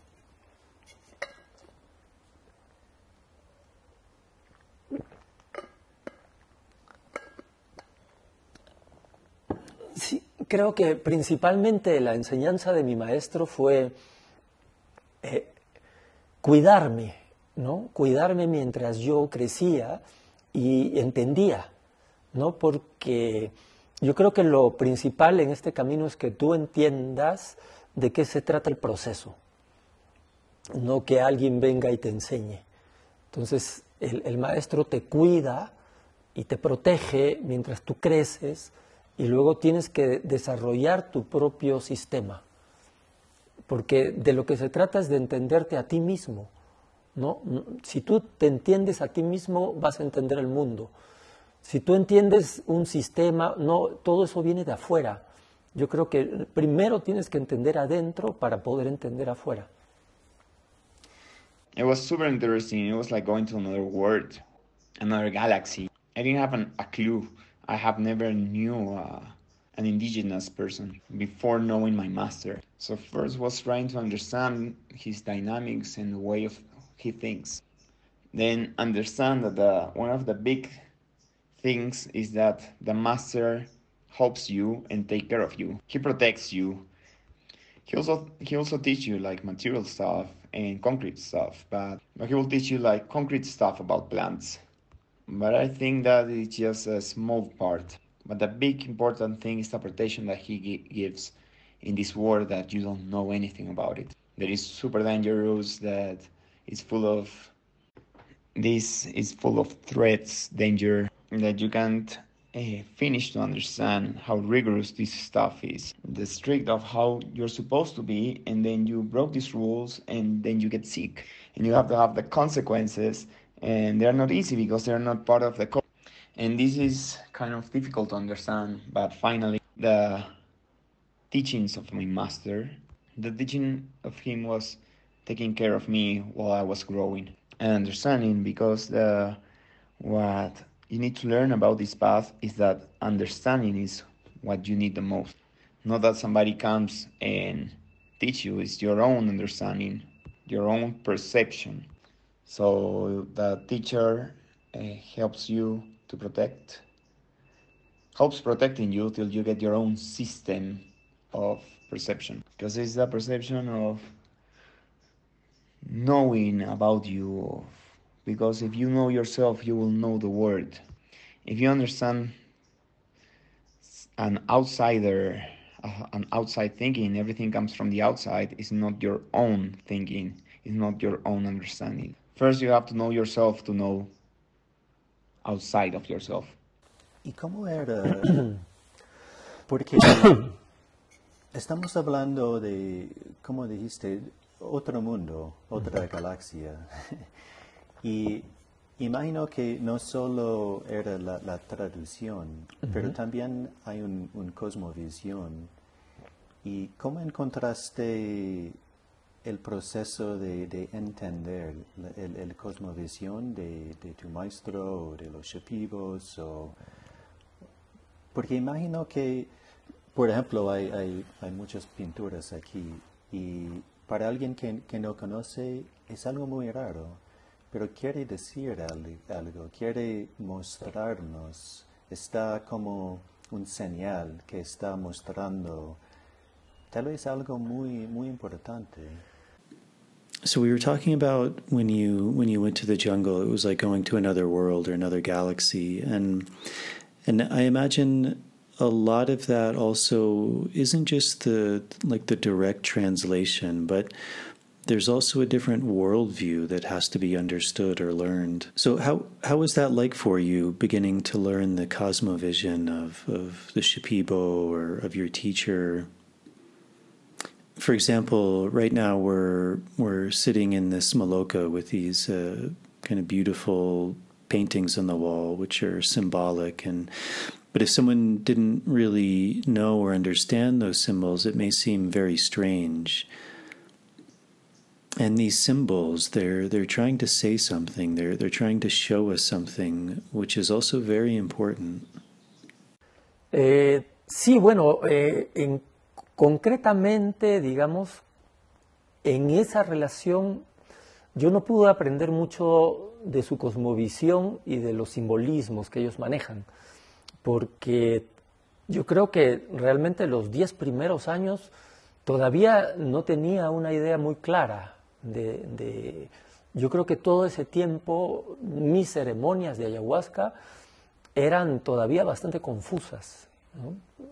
Eh, yo creo que recién sentí que se estabilizó ¿no? la medicina dentro de mí después de 15 años que yo podía de alguna forma sentarme y más o menos eh, intentar dirigir la energía hacia donde yo quería. Yo creo que antes de eso era como en medio de una tormenta y un huracán podía pasar cualquier cosa. Eh, después de eso ya no estaba en la selva, estaba viviendo ya un tiempo pequeño en Lima, pero después me vine aquí a los Andes y pues ya llevaba también estudiando mucho de la simbología antigua y más bien fue a través de la simbología andina que yo pude eh, irme como hacia las raíces, ¿no? Y aprender a leer los símbolos, que evidentemente gracias a la medicina empezó a resonar, como realmente me di cuenta que era una forma de comunicación más poderosa que la escritura. ¿ya? Yo creo realmente que si uno escribe un libro, las posibilidades de transmitir una información son mucho más imprecisas, ¿no? Es mi, propia experiencia, porque me, sucede mucho. O sea, ya he escrito dos libros y me encuentro con mucha gente que es capaz de citar palabras mías eh, y repetirlas sin entender realmente de, de qué quiero realmente hablar. Entonces, yo creo que el símbolo es un lenguaje superior a la escritura. ¿Por qué? Porque tienes que elevarte ¿no? en tu nivel de conciencia a un punto en el que indudablemente tu percepción del símbolo va a ser mucho más cercana a lo que el autor del símbolo quiso expresar que si lo hubiera expresado a través de un libro, aunque sea de 10.000 páginas. Entonces es otra de las grandes cosas que le debemos a los antiguos, ¿no? Eh, entender la magia del símbolo. Y eso es algo a lo que me he dedicado pues, en los últimos 20 años, ¿no? a leer muchos símbolos antiguos y allí es donde pues, te das cuenta que una vez que entiendes el código, te das cuenta que el código es el mismo. No solo puedes leer los símbolos andinos, sino también los de Norteamérica o los egipcios o los sumerios, porque el proceso para todos los seres humanos es el mismo. Simplemente depende de poder elevarte en tu nivel de percepción, que es tu nivel de conciencia. Well, talking concretely in this sentence, I can I can talk about the symbolism or or cosmovision that they manage. I still think that in this ten in the first ten years I didn't have a vision of understanding. My ayahuasca ceremonies were still really confused. I think that medicine inside me just started manifesting after 15 years that I start like sitting and start realizing the energy and try to manifest it where I want it. I think just that before that, I was I could be in the middle of the tsunami or storm and I wouldn't even realize. Then after that, I wasn't living in the jungle. I was I went to live a little time in Lima. But then I came to the Andes and I was studying a lot of ancient symbology. And thanks to the Andean symbols, and I start to realize how deep I can get there. Now, thanks to medicine, it started to resonate, and and everything makes sense with the symbols and the plants. And I realized that symbols were stronger than writing. I think that writing a book, you will get more in inconsistent ways of passing information even in my own experience, I've written two books, and I can see a lot of people that can say the words I have put in the book in the book, but but they don't understand of what I really want to talk. So that's why I think the symbol is a superior way, a superior way than writing, and that's why symbols are important, and you have to get your consciousness to this higher place where you understand the symbol and this will get you more closer to what the symbol tries to express, what the author author tried to express in the symbol. Even if what I've written a book of 10,000 pages. So this is a thing that we we kind of grateful of the ancients. All the magic symbols that they left, the magic of the symbol. This is what I have dedicated in the last 20 years to read all these ancient symbols. And that's when you're starting to realize you realize that the codes are the same. You can read the Andean codes, but also you can read the North American codes, or the Egyptian codes, or the Sumerian codes. because the process of all human beings are the same. It all depends of try of how higher you are in your perception sense. That is your consciousness level. Y en estos primeros 10 años, ¿qué, qué hiciste? ¿Estabas en, en ceremonia, ceremonia, ceremonia o hiciste dietas?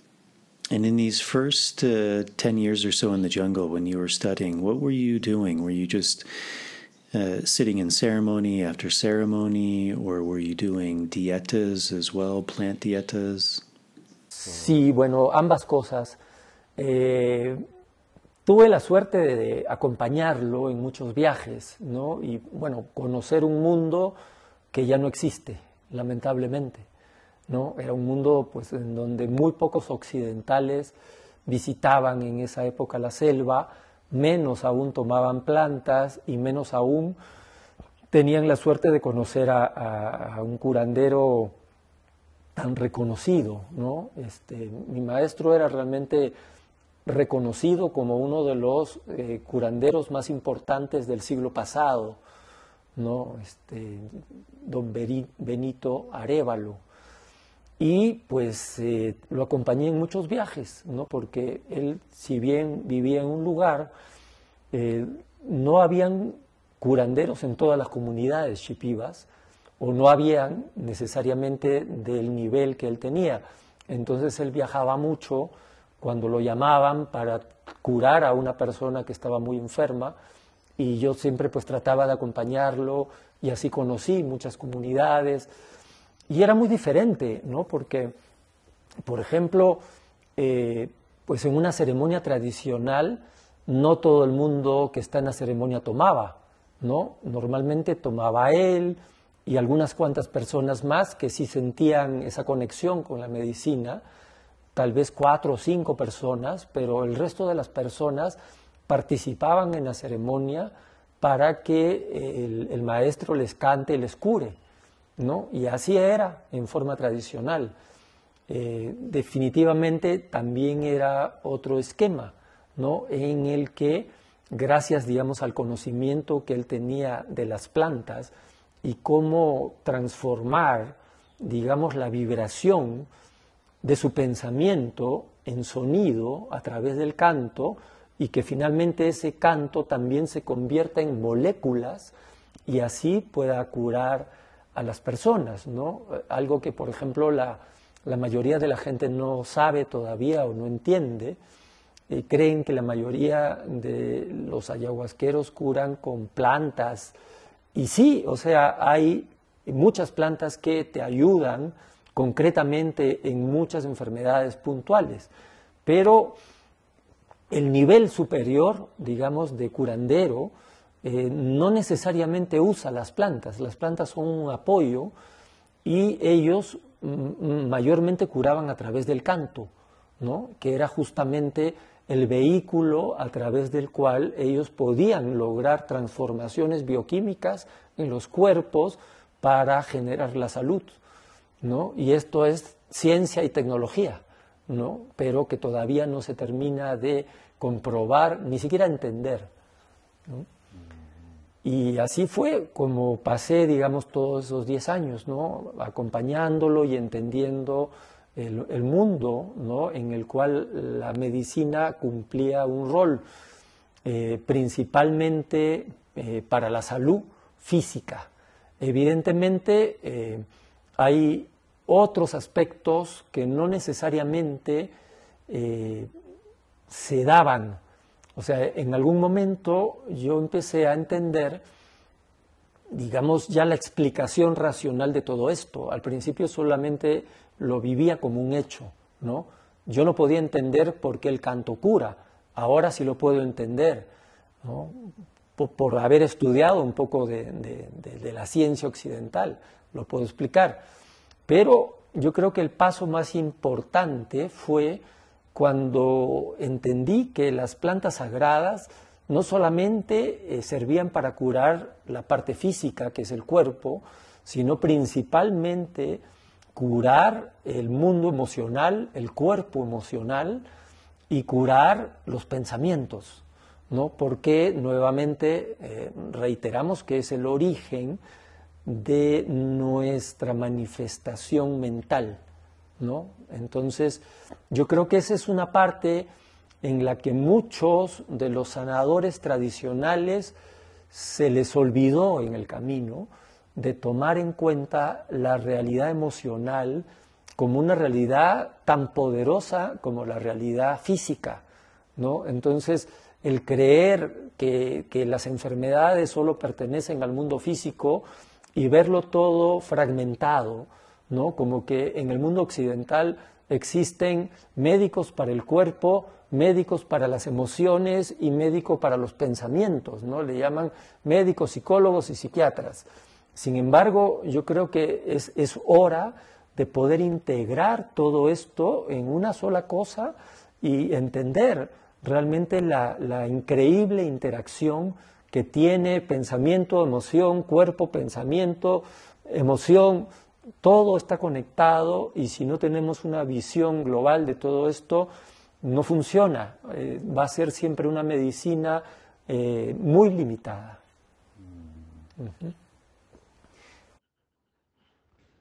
Yes, well, both things. I was lucky enough to accompany him on many trips and to know a war that no longer exists, unfortunately.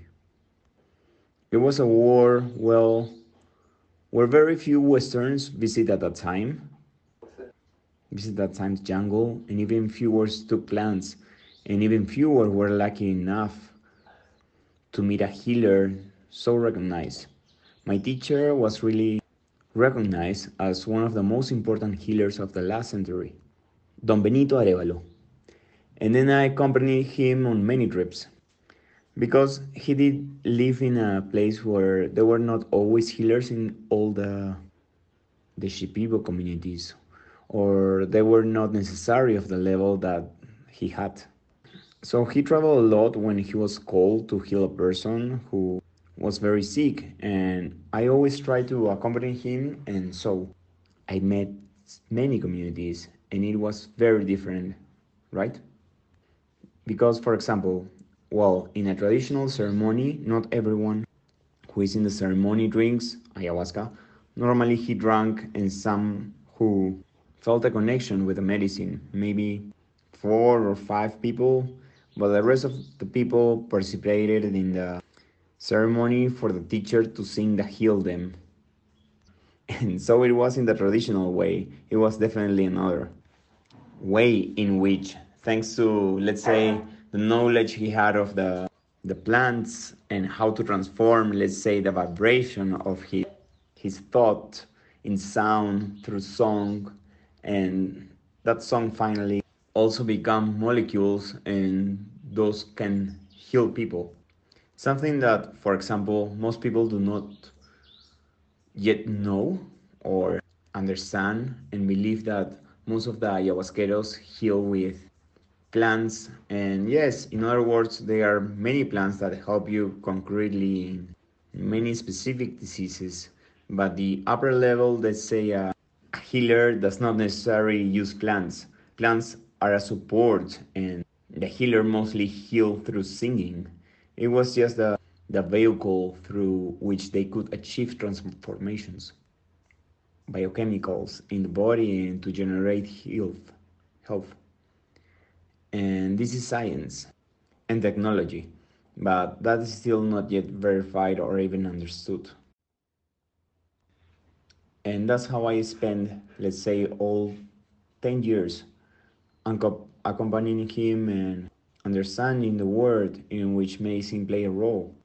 Mainly for physical health, obviously there are other aspects that they did not necessarily occur. This at some point I began to began to understand.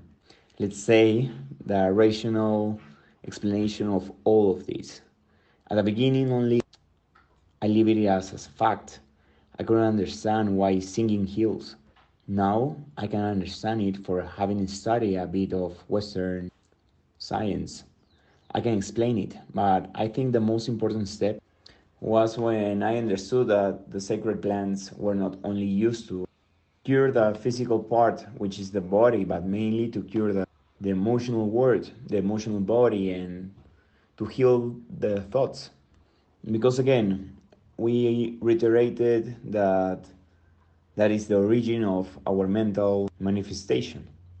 So I think that that's a part where many of traditional healers were forgotten in the way of taking into account the emotional reality as a reality as powerful as physical reality.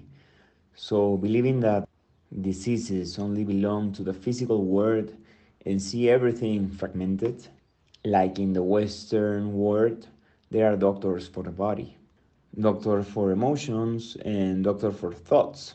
They are called doctors, psychologists, psychiatrists. However, I think it is time to to be able to integrate all of this into one thing and really understand the incredible interaction between thoughts, emotions, and body.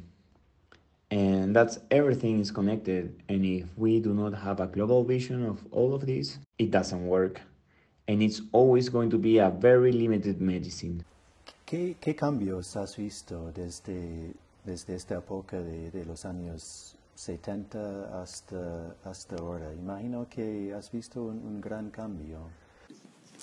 What kind of change did you notice? I imagine you saw a, a big change from when you first went down in the the the the, the late seventies uh, until now. Uh, I imagine there there must have been a, a huge change. Eh, sí, claro que he visto un gran cambio. O sea, el mundo ha cambiado muchísimo, muchísimo, de una forma increíble. O sea, ya el siglo XX, pues, este, trajo, fue el siglo del gran cambio, pero yo creo que eh, estamos viviendo un momento muy especial, único en la historia de la humanidad, en el que eh, el tiempo está sufriendo una aceleración.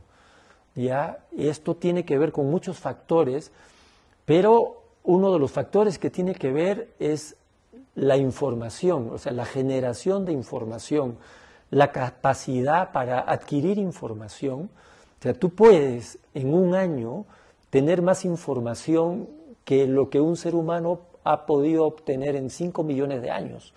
Y cada vez es más rápido y más rápido, porque evidentemente todo esto de interconectarnos, eh, intercambiar información, eh, se da de una forma más rápida y eficiente y eh, está generando que no podamos predecir en los parámetros normales. O sea, nosotros podríamos haber hecho una curva válida de los años 60 a los años 90, ¿no? Pero no podemos en este momento, en el año 2022, hacer una curva al año 2024, porque el fenómeno del tiempo es una de las cosas que la ciencia no va a entender definitivamente, porque está más allá de la percepción mental. Entonces tienes que llegar al cuarto nivel de conciencia, por lo menos asomarte, estar un poco cerca para empezar a entender que esto no pertenece a la dimensión de la mente y que tiene sus propias reglas y que estamos viviendo un fenómeno eh, el cual todavía no podemos explicar y que sin embargo es muy peligroso lo que está pasando justamente por no entender lo que está pasando. De manera que eh, la década en la que yo nací, habían aproximadamente 3 mil millones de seres humanos. En la actualidad estamos casi triplicando esa cifra, estamos alrededor de 8 mil millones, muy cerca de estar en 9 mil en un par de años. Esto significa que todo va a una velocidad increíblemente más rápida. Como te digo, la generación de contenido, de información, al final el ser humano somos como neuronas. Estamos haciendo sinapsis, transmitiendo información de todo tipo, pero no necesariamente toda esta información está siendo procesada correctamente y en beneficio de la evolución. Yo creo que nos estamos entrampando en la esfera de lo mental, ¿no? Sin entender que hay algo que está más allá de esta dimensión, justamente como el tiempo o como el amor, entonces el, desafío que tenemos como humanidad es entender que aquello que creemos que es lo más elevado a lo que podemos llegar, que llamamos la razón, ¿no? No es lo más elevado, que realmente la razón finalmente es una trampa en la cual eh, la mayoría de los seres humanos caemos porque creemos que tenemos la razón sin entender que es una construcción, es una construcción social o es una construcción del ego, ¿no? Y entonces, nuevamente hay que eh, apelar o revisar esta idea del ser para entender quién eres realmente, qué es el ser humano, y si realmente entendemos que la mente finalmente son los vehículos, ¿no? Es los vehículos del ser. Entonces existe el ser y existen los vehículos. Entonces mi ser se expresa a través o se puede expresar a través del pensamiento, se puede expresar a través de mis emociones o se puede expresar a través de mi cuerpo físico. Entonces mi ser tiene tres vehículos, tres cuerpos. Esto es totalmente lógico. Pero, ¿qué pasa cuando estos cuerpos, digamos que tienen cierta independencia, ¿no? cierta voluntad y eh, siguen ciertas tendencias un poco aleatorias, arbitrarias, eh, poco racionales? Es, es como, por ejemplo, Imagínate que el ser es como el, jinete, el que tiene un caballo, ¿no?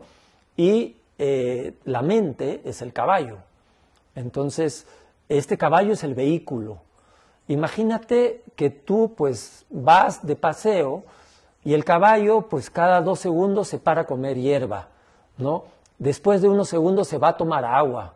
Después por ahí ve una yegua y inmediatamente pues la va a perseguir y, nunca realmente eh, el, jinete logra eh, conducir al vehículo, que es el caballo, para que lo lleve a donde quiere ir. Entonces yo creo que realmente es, bastante acertada esta metáfora para entender que nosotros no somos el cuerpo, no somos las emociones, ni siquiera somos los pensamientos somos el ser que propone amorosamente una ruta de evolución, pero nos encontramos ¿no? con una mente que de pronto tiene una función un poco complicada, que es como un caballo caprichoso que quiere hacer lo que le da la gana e ignorar realmente la propuesta del jinete, ¿no? A dónde deberíamos llegar. Entonces el problema es que se nos acaba el tiempo de vida y no llegamos a donde tendríamos que llegar. Entonces sí creo que, tenemos que usar esta mirada para, para ser conscientes y darle buen uso a nuestros vehículos, ¿no? a nuestro cuerpo, darle buen uso a nuestras emociones y sobre todo darle buen uso a nuestros pensamientos para convertir a este hermoso caballo lleno de fuerza, de belleza, de inteligencia, en nuestro mejor aliado, ¿no? De manera que nos lleve, ¿no? Rápido y hermosamente a donde realmente queremos llegar. Yes, of course. I've seen a great change. That is, the world has changed a lot, a lot, in an incredible way. Already in the 20th century, it has brought in a great change. But I believe that we are living a very special, unique moment in the history of mankind, in which time is undergoing acceleration. This already has to do with many factors, but one of the factors that it has to do with is information that is the generation of information, the ability to acquire information, that in one year you can have more information than a human being has been able to obtain in five million of years and it's getting faster and faster because Obviously, all this intercommunication and exchange of information is in a more rapid and efficient way and is generating what we cannot predict in normal parameters. That is, we could have made a valley curve of the 60s to 90s. No, but we can at this time in the year 222 make a curve to the year 2024 because the phenomenon of the time of the things that science is not going to understand definitely because it's beyond mental perception. Then you have to get to the fourth level of consciousness or at least be a little close.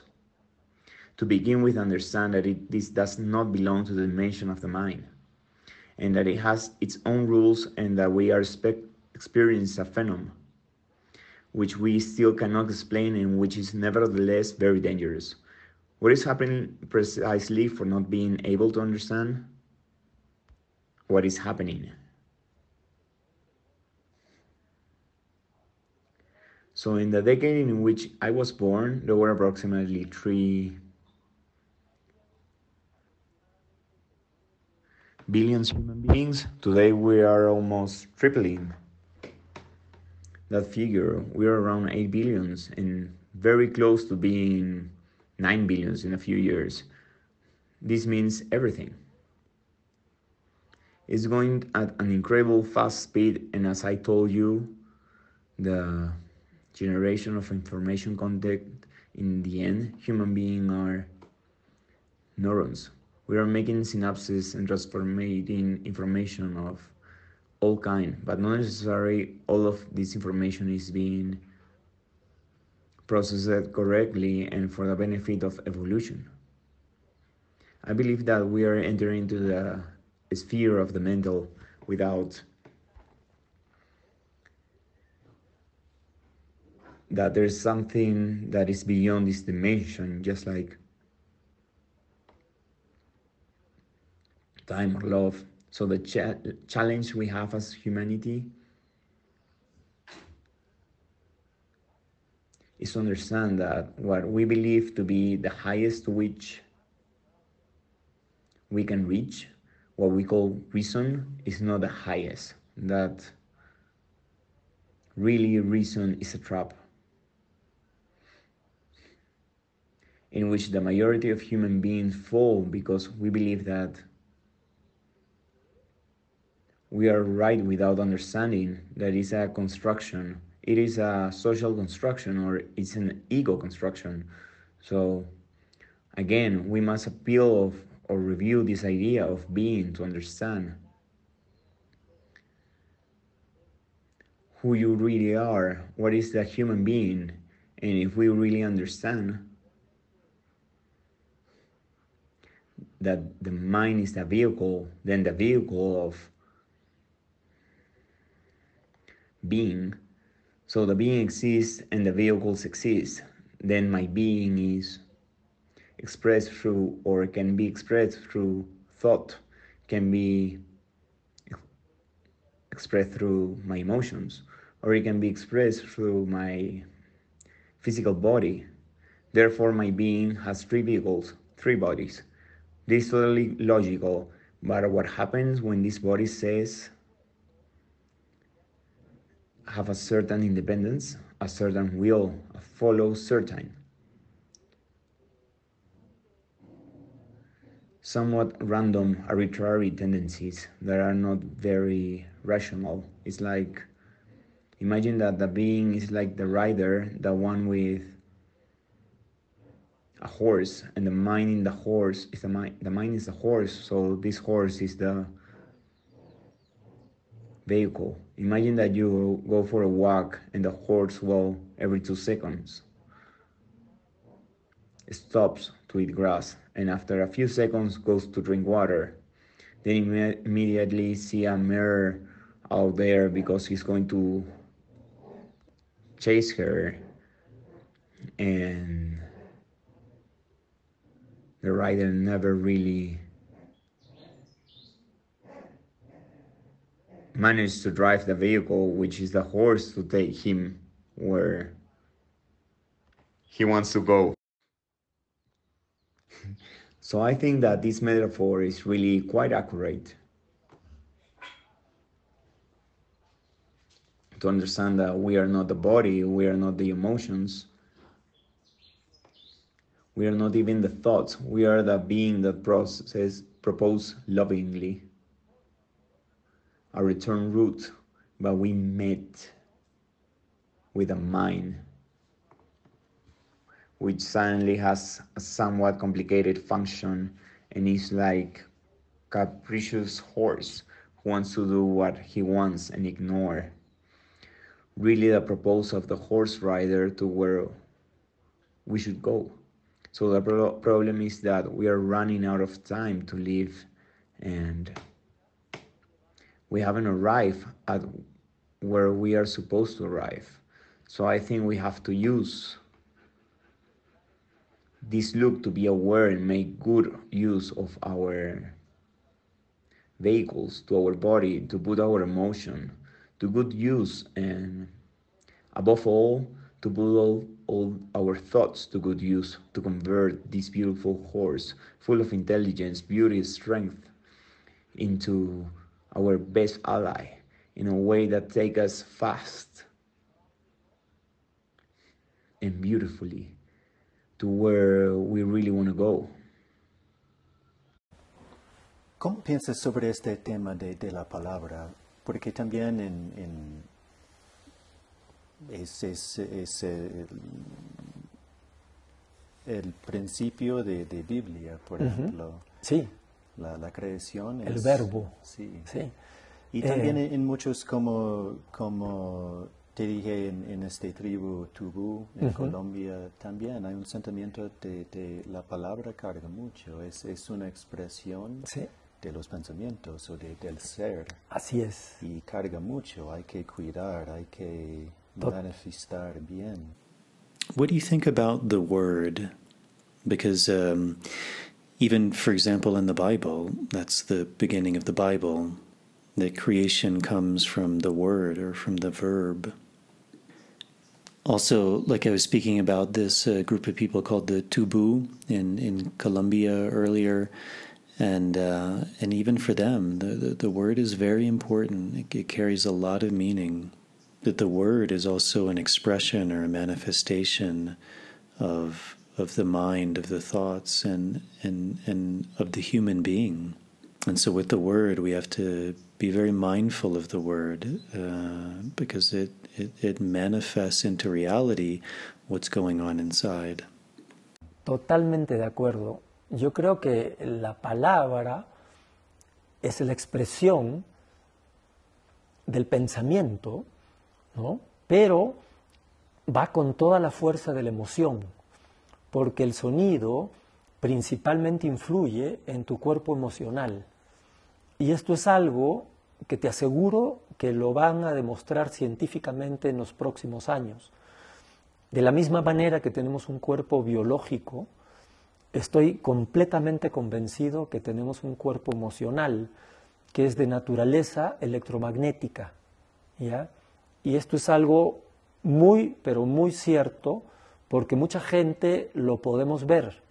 O sea, más allá del cuerpo físico, lo que ven los ojos, existe una emanación, ¿no? Mucha gente miente respecto al aura y estas cosas, ¿ya? Pero más allá de eso, hay un contorno electromagnético que es visible. Incluso yo sé que se puede ver en los campos eléctricos, cuando tú miras los conductores de la electricidad de alta tensión, tienen como una reverberancia. ¿ya? Eso lo tienen todos los cuerpos y hay algunas personas que los podemos ver. Entonces, es una realidad que justamente está un poquito por encima de la materia, está entre la materia y las emociones. Pero yo creo realmente que la naturaleza del cuerpo emocional es electromagnética.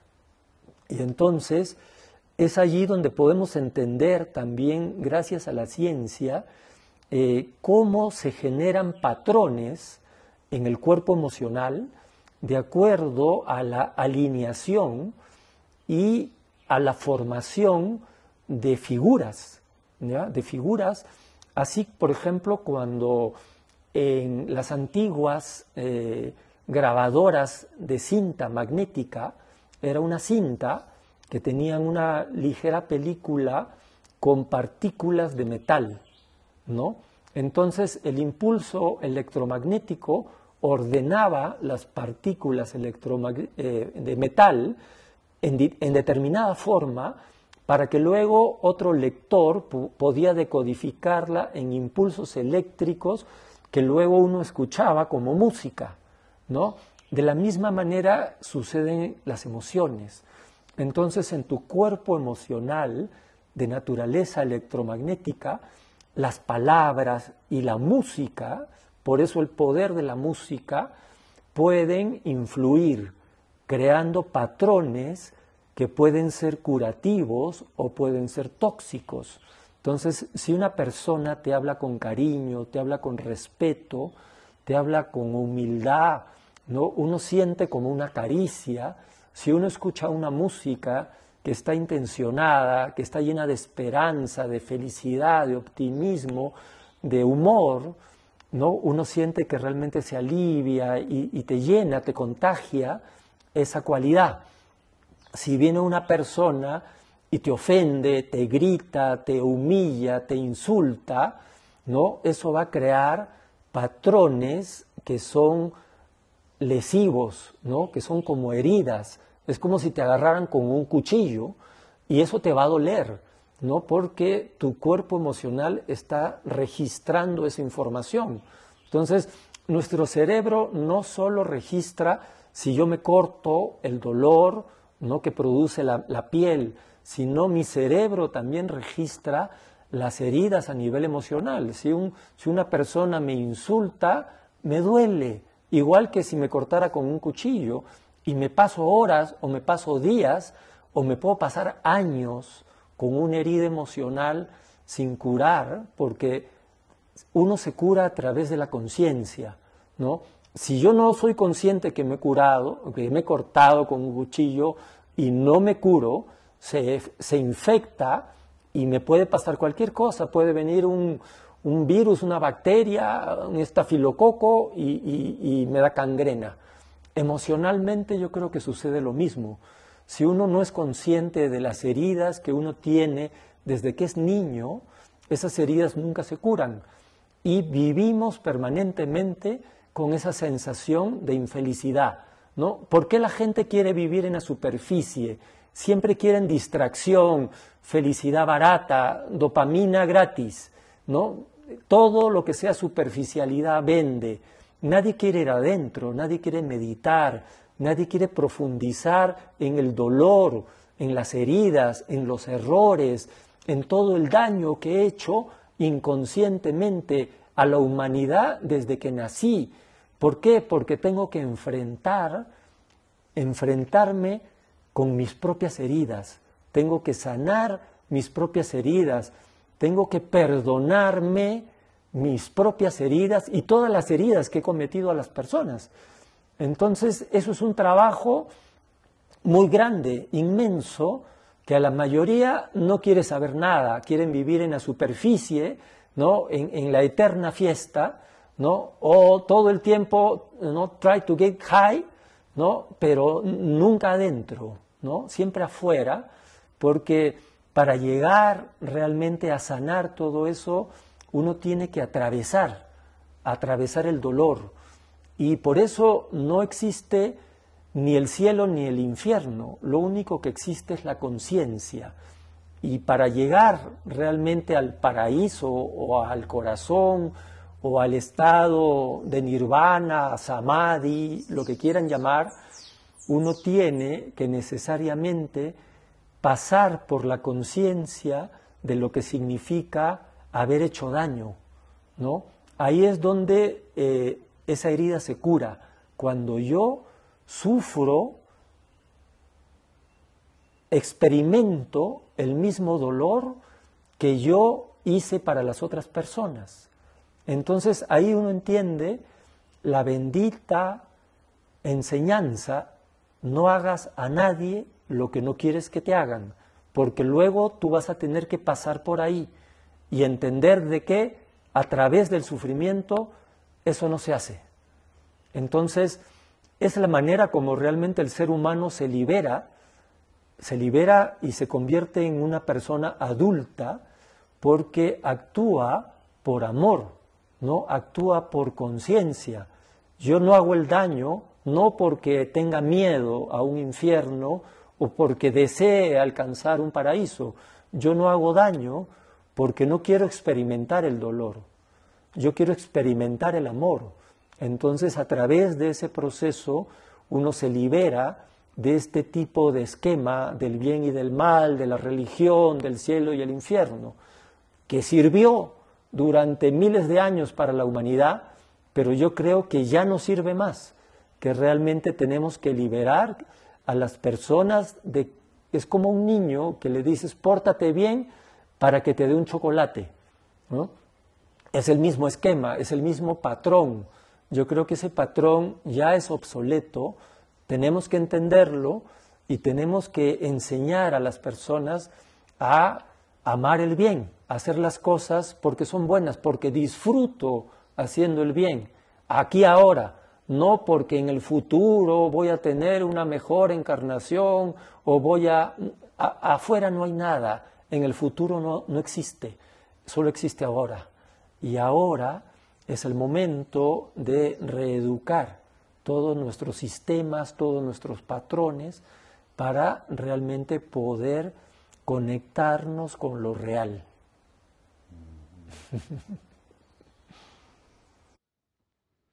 I totally agree. I think the word is the expression of the thought, but goes with all the force of the emotion because the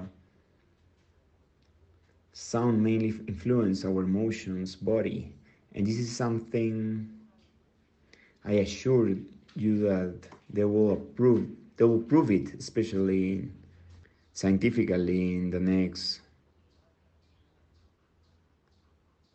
years. In the same way that we have a biological body, I'm completely convinced that we have an emotional body that is of an electromagnetic nature. And this is something very, very true. Because many people can see it that is beyond the physical body. What the eyes can see, there's an emanation. Many people call it an aura or other things, but beyond that, there is a electromagnetic contour which is visible even I know that I can see in electric fields. When you see the conductors of high voltage electricity, they have like a reverb. All bodies have that, and there are some people who can see it. So it is a reality that is just a little above of matter and it's between matter and emotion. But I truly believe that the nature of the emotional body is electromagnetic.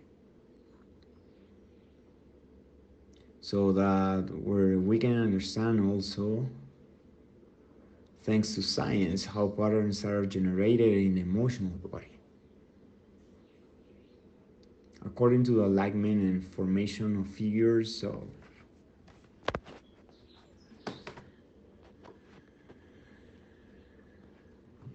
For example, when the old magnetic type recorders, they had a tape that had a light film with metal particles. So the electromagnetic impulse ordered the metal particles in the last stage so that the later another reader could decode the electrical impulse so that later one heard as music in the same way that emotion happened. So in your emotional body, the electromagnetic nature, words, music, that is why the power of music and influence creating, creating patterns that can be healing or they can be toxic. So if a person speaks to you with affection, with respect, with humility, one feels it with a curse. If one listens to music that is intentional, that is full of hope, of happiness and optimism, of moods, one feel that it's really uh, alleviates and fills you up. And that quality is contagious. If a person comes and offends you, yells at you, humiliates you, and insults you, that is going to create patterns that are harmful. There are like wounds. It's like if they grab you with a knife, and that's going to hurt, right? Because your emotional body is registering that information. So our brain not only registers if I stop the pain, that produces the skin, but my brain also registers the wounds that the level of emotional. If a person insults me, it hurts me, just as if he cuts me with a knife and it took me hours or it took me days or it could take me years with an unhealed emotional wound because one healed through awareness if I was not aware that I'm cured or that I have cut myself with a knife and I'm not cured, it becomes infected. And anything can happen to me. A virus can come, a bacterium, staphylococcus, and it gives me, give me gangrene emotionally. I think what happens is same if one is not aware of the wounds one has as a child through wounds never healed and we live permanently with that feeling of unhappiness. Why do people always want to live on the surface? One distraction cheap happiness free dopamine no? Everything that is superficial is for sale. No one wants to go inside. No one wants to meditate. No one wants to delve into pain in the wounds, in mistakes, in all the damage I have unconscious, unconscious, unconsciously done to humanity since I was born because I had to face myself with my own wounds. I have to heal my own wounds. I have to forgive myself of my own wounds and all the hurt I have done to people. So that is a very big job, immense. And the majority don't want to know anything. They want to live on the surface in the eternal party or all the time try to get high but never inside always outside because to really comes to heal all of that one has to go through the pain. And that is why there is neither heaven nor the only thing that exists, exists is consciousness. And to really reach the paradise or to the heart or to the state of nirvana samadhi whatever they want to call it one has to necessarily go through the awareness of what it means to have done harm that where that wounds heal when I suffer I experience the same pain that I did for other people. So there's an understanding of that blessed teaching. Do unto others as you would have them do unto you because later you are going to have to go through there and understand that through suffering there's not done. So, is it the way in which the human being really liberates himself and becomes an adult person because he acts by love out of consciousness? I don't do damage now because you are afraid of hell or because you want to reach paradise. I don't hurt because I don't want to experience the pain. I want to experience love. So through this process, one become free from this kind of sh- shame of good and evil, of religion, of heaven or hell that served for thousands of years for humanity. That I think it's no longer works anymore. That we really have to free the people. It's like a child. You tell him be good so that you can get a chocolate. It's the same scheme. It's the same scheme. It's the same pattern. I believe that this pattern is already obsolete. We have to understand it and we have to teach people to love the good, to do things because they are good, because I enjoy doing good here and now, not because in the future I will have a better incarnation or I'm going to hire, there's nothing in the future. It doesn't exist. I only exist now, and now is the time to re-educate all of our systems, all of our patterns to real to really be able to connect us with reality. Eres conocido como un, un, un músico uh -huh. eh, y cuando aprendiste de los shipibos, también los shipibos uno de sus poderes es, es, el canto, el ícaro, el, el. Sí, uh -huh, sí, sí. sí eh, me uh -huh. acuerdo el, el shepibo. Uh -huh. Y como dijiste, hay, hay un poder verdadero, no, no solo es un canto. No. ¿Cómo, cómo has tomado el, el ícaro, el canto, pero también aquí en, en este espacio estás usando instrumentos, otros, otras formas de, de cantar? ¿Cómo encontraste esta mezcla? Porque no solo es la tradición Shipibo, imagino que, que el fondo, el, el raíz es, es, en Shipibo, pero hay otras cosas también que, que aprendiste. Eh.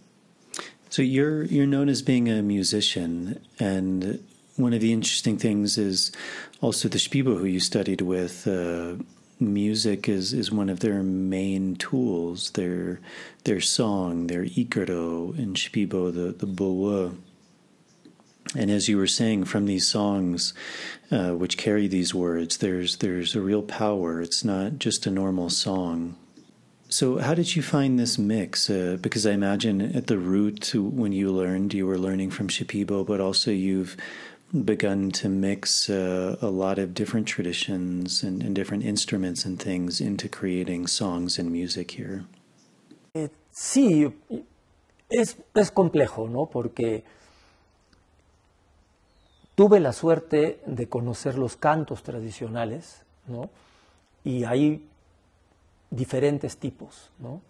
Hay cantos que, que de alguna forma pueden ser eh, recibidos o otros pueden ser inspiraciones, pero existe otro nivel de canto, por ejemplo, que uno consigue durante las dietas, estos icaros que son de las plantas, ¿no? que de alguna forma son la expresión sonora de la vibración del ser que llamamos la planta, por ejemplo, chacruna o, o chuchuhuasi, por eso que cada árbol y cada planta tiene su icaro. Entonces, los antiguos maestros, que realmente tenían un nivel muy alto, por eso no necesitaban dar la planta en físico, porque ellos trabajaban a un nivel anterior, en el cual si tú sabes el icaro de la planta, no necesitas usar la planta, simplemente estás operando como en un nivel de energía más alto y así funciona. Pero luego lo que entendí es que también existen, digamos, otros recursos que son eh, las palabras que te pueden ayudar a expandir la conciencia y tocar ¿no? en, tu mundo emocional ciertas partes que eh, todos tenemos en común que normalmente representan zonas heridas ¿no? de nuestra niñez, que tienen que ver con nuestros padres, nuestros abuelos, nuestra madre, todas nuestras relaciones nos han generado de alguna manera heridas. Entonces, mi interés es realmente eh, tocar esto para que emerja, no salga a la luz y la gente pueda eh, ver sus propias heridas. Y ahí es donde hice el cambio, ¿no? De no solo cantar algunos cantos tradicionales, que me gusta, que, que me parece importante que continúen. Algunos cantos puede ser que tengan miles de años, pero eh, también para el mundo occidental me parece importante usar palabras, eh, versos, ¿no? Que expresen también niveles de conciencia, formas de ver la vida, que te ayuden a mover esa energía a nivel emocional.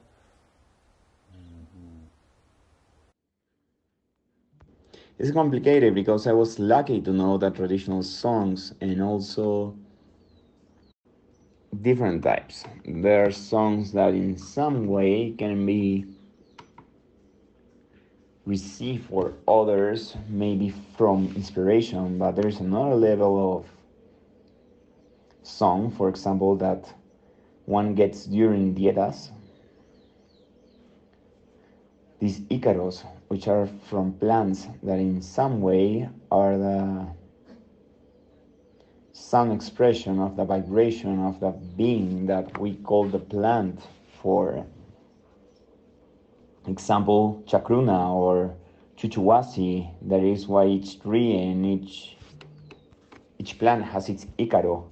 So the ancient master who really had a very high level, that's why they didn't need to give the plant physically because they work at pre-level in which if you know the Icaro of the plant, you do not need to use the plant you're simply operating in a higher energy level and it's like that it it work.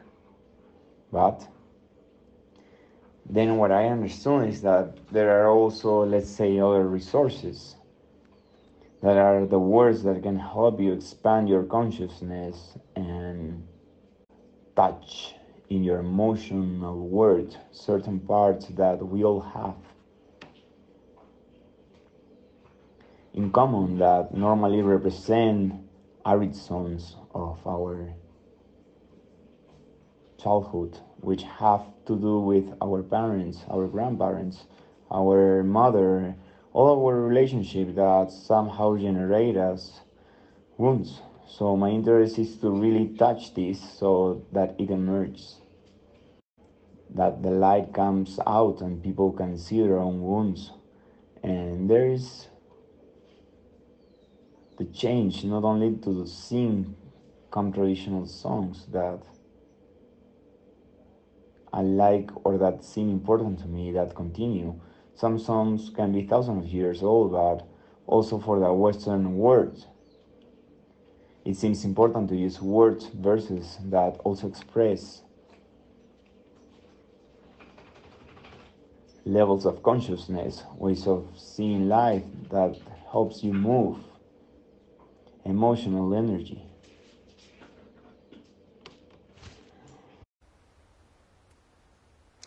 Y ¿Estás mezclando cosas de, de, la cultura andina también uh -huh. o, o de, sí. del mundo occidental? O... Eh. So also here you're you're mixing with other traditions like Andean traditions and, and also things from other parts of the world as well, Eastern traditions.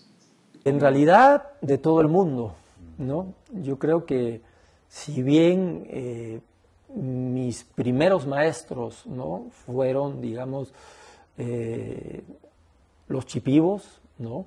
Luego, digamos, los andinos, pero también paralelamente, digamos que leí desde cosas del hinduismo,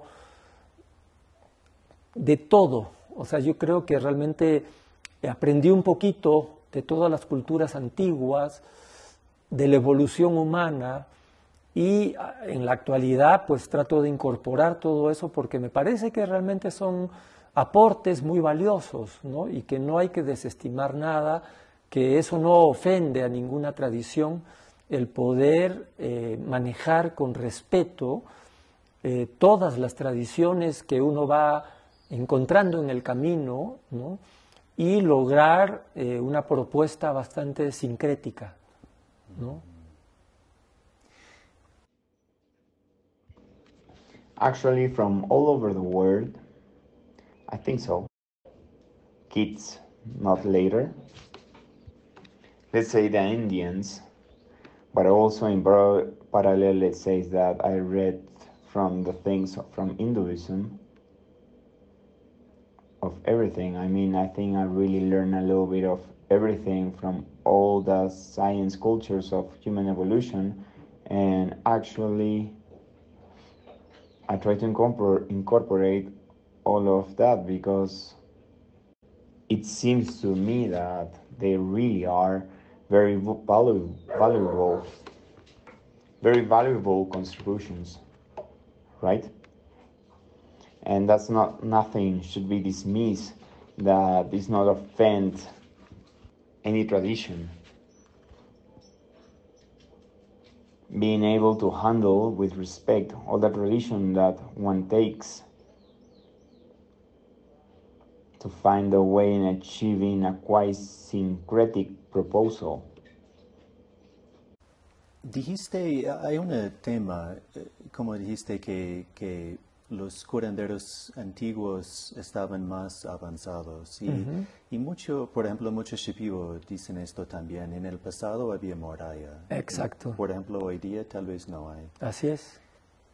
¿Por qué, por qué es así? Porque como hemos empezado que en, en el pasado había un, sabiduría más avanzado o, diferente, o la gente del hoy está desconectado o no quieren hacer el trabajo que, que necesita para, para entrar a este nivel, o, o qué, qué piensas sobre eso?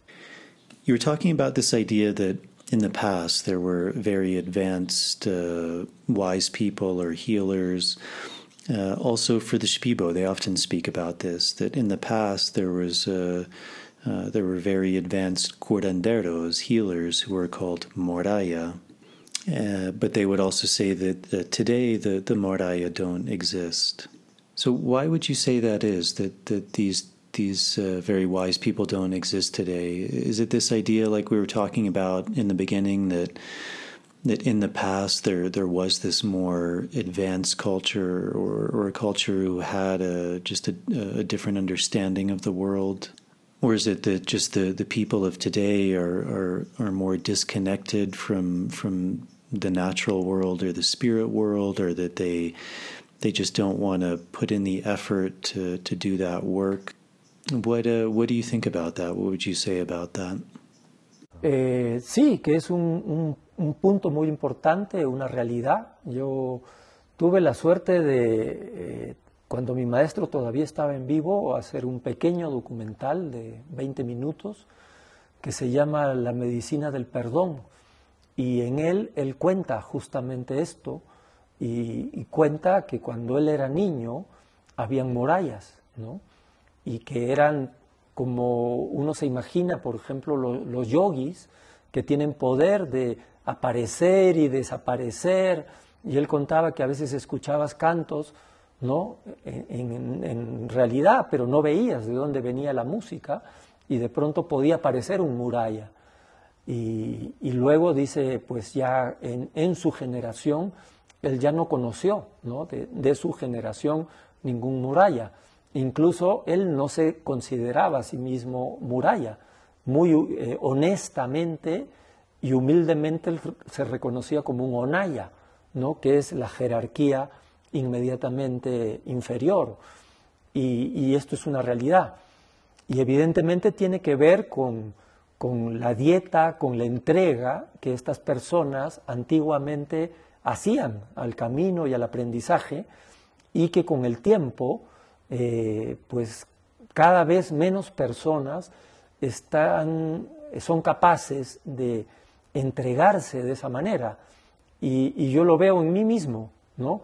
Cuando conversaba con él, o sea, las, personas de su generación dietaban años, dietaban siete años, diez años, veinte años, vivían dietando y lograban realmente estos niveles de muralla, ¿no?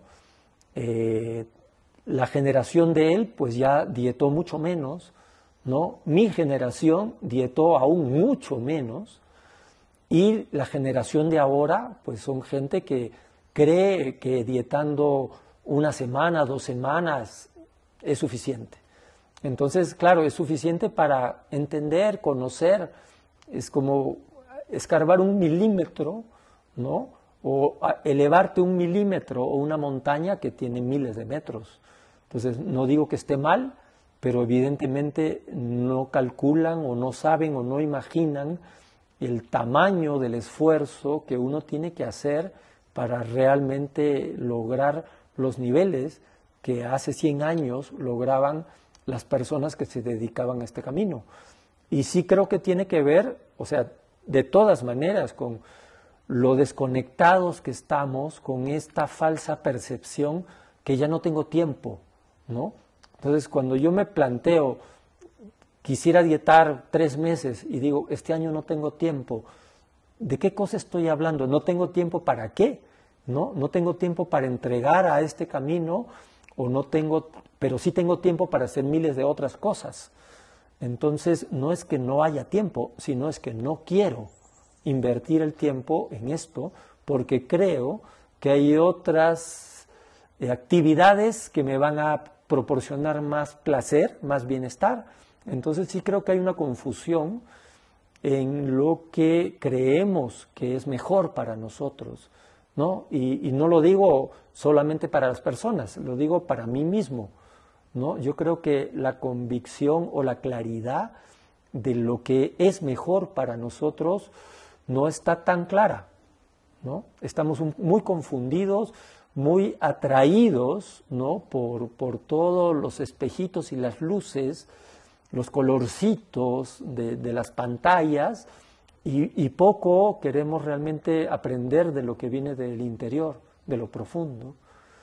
Y, espero que esto realmente pueda cambiarse y revertirse, ¿no? Para, es, es bien interesante porque si bien analizamos esta curva evolutiva que llevó al ser humano a lograr este tipo de ser como un moraya. Un, un, moraya era un tipo que desafía todas las leyes de la física. Es un tipo que puede volar, que puede estar debajo del agua semanas, ¿no? Así como contaban las antiguas historias de los yogis, ¿no? Que tienen poderes, que pueden resucitar gente, que pueden estar sin comer, sin beber, ¿no? Todas estas historias no son historias fantásticas. Yo creo que tienen algo de fundamento porque realmente se elevaban por encima de esto que llamamos mente, incluido la materia.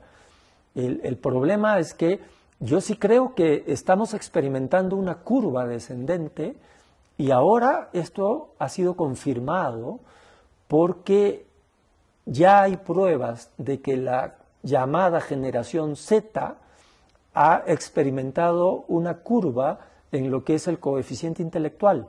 Y esto está medido y probado por científicos que dicen que realmente la inteligencia del ser humano empieza a declinar en la última generación. No llegamos a desarrollar la corteza prefrontal como las generaciones anteriores debido al abuso de los dispositivos celulares, computadoras, pantallas, porque justamente crean una falsa y sobreestimulación a temprana edad que no permite la evolución y el desarrollo pleno de la corteza prefrontal. Entonces, estas dos coincidencias yo creo que son muy fuertes para entender el momento tan delicado que está viviendo la humanidad. This is a very important point. A reality. I was lucky when my teacher was still alive for doing a short 20 minutes documentary called The Medicine of, for Forgiveness. And in it, he tells precisely this and tells that when he was a child, there were morayas, and uh, they were, as one imagine, for example, the yogis who have the power to appear and disappear. And he used to say that sometimes you hear songs in your reality, but you couldn't see where the music was coming from. And suddenly a moraya could appear, and then he says, Well, in his generation, he no longer knew of any moraya even he didn't consider himself a Moraya, and very honestly uh, and humbly acknowledged himself to be an Onanya, ayahuasquero, which in the year in the hierarchy is immediately below, and this is a reality, and obviously this has to do with the dieta, with the delivery that these people in the past walked the path and did the learning, and that over time there were fewer and fewer people who were capable of giving themselves in this way, and I see it in myself. When I was talking to him, that is the the people of his generation they did diet seven years, ten years, twenty years. They live the diet and really manage to reach these levels of Moraya. His generation dieted much less, my generation even less, and today's is generation are people who believe that to diet one or two weeks is enough. So, of course, it's enough to understand, to know how to dig a millimeter or to take you to a millimeter of a mountain that is a thousands of meters. So, I'm not saying that this is bad but obviously they do not calculate or know or imagine the size of the effort that one has to make to really achieve the levels that 100 years ago were achieved by the people who dedicated themselves to this path. And yes, I think it has to do, I mean, anyway, with the disconnection that we are at with this false perception that I no longer have time. So when I have the idea that I want to diet for three months, but I say this year I don't have time, what am I talking about? I don't have time for what? I don't have time to deliver myself in this way, but I have time to do thousands of other things. So it's not that there's no time, but it's that I don't don't want to invest the time in. This because I think there are other activities that will provide me more pleasure. So, yes, I think there's a confusion in what we believe is better for us, and I don't say it's only for the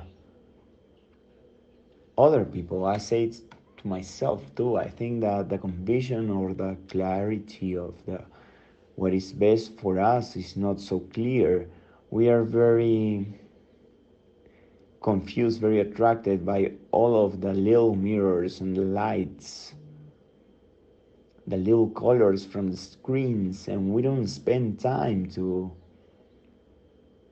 learn from what comes from the deep inside. And I hope that this can really be changed and reversed. It's really interesting because although we analyze this evolutionary curve that led the human being to achieve this type of being like a Moraya or someone who defies all laws of physics. It's someone that can fly, that can be under water for weeks, like the ancient stories of the yogis that they have the power that can resurrect people, that can go without eating, without drinking. All that, all these stories are not fantasies. I think they have to have some foundation because they really rose from the top of what we call mind, including matter. The problem is that I believe that we are experiencing a downward curve, and now this has been confirmed because there's already evidence that the so-called generation Zeta has experienced a curve in that what is the IQ and this is measured and tested by scientists who say that the intelligence of the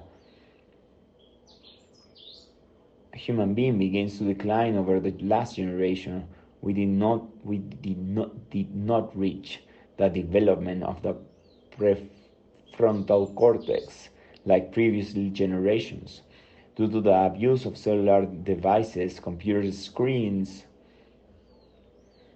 because they precisely create a false and overstimulation at an early age that does not allow the evolution and full development of the prefrontal cortex. So these two coincidences, I think they are very apparent to understand such a delicate moment in which human being is living.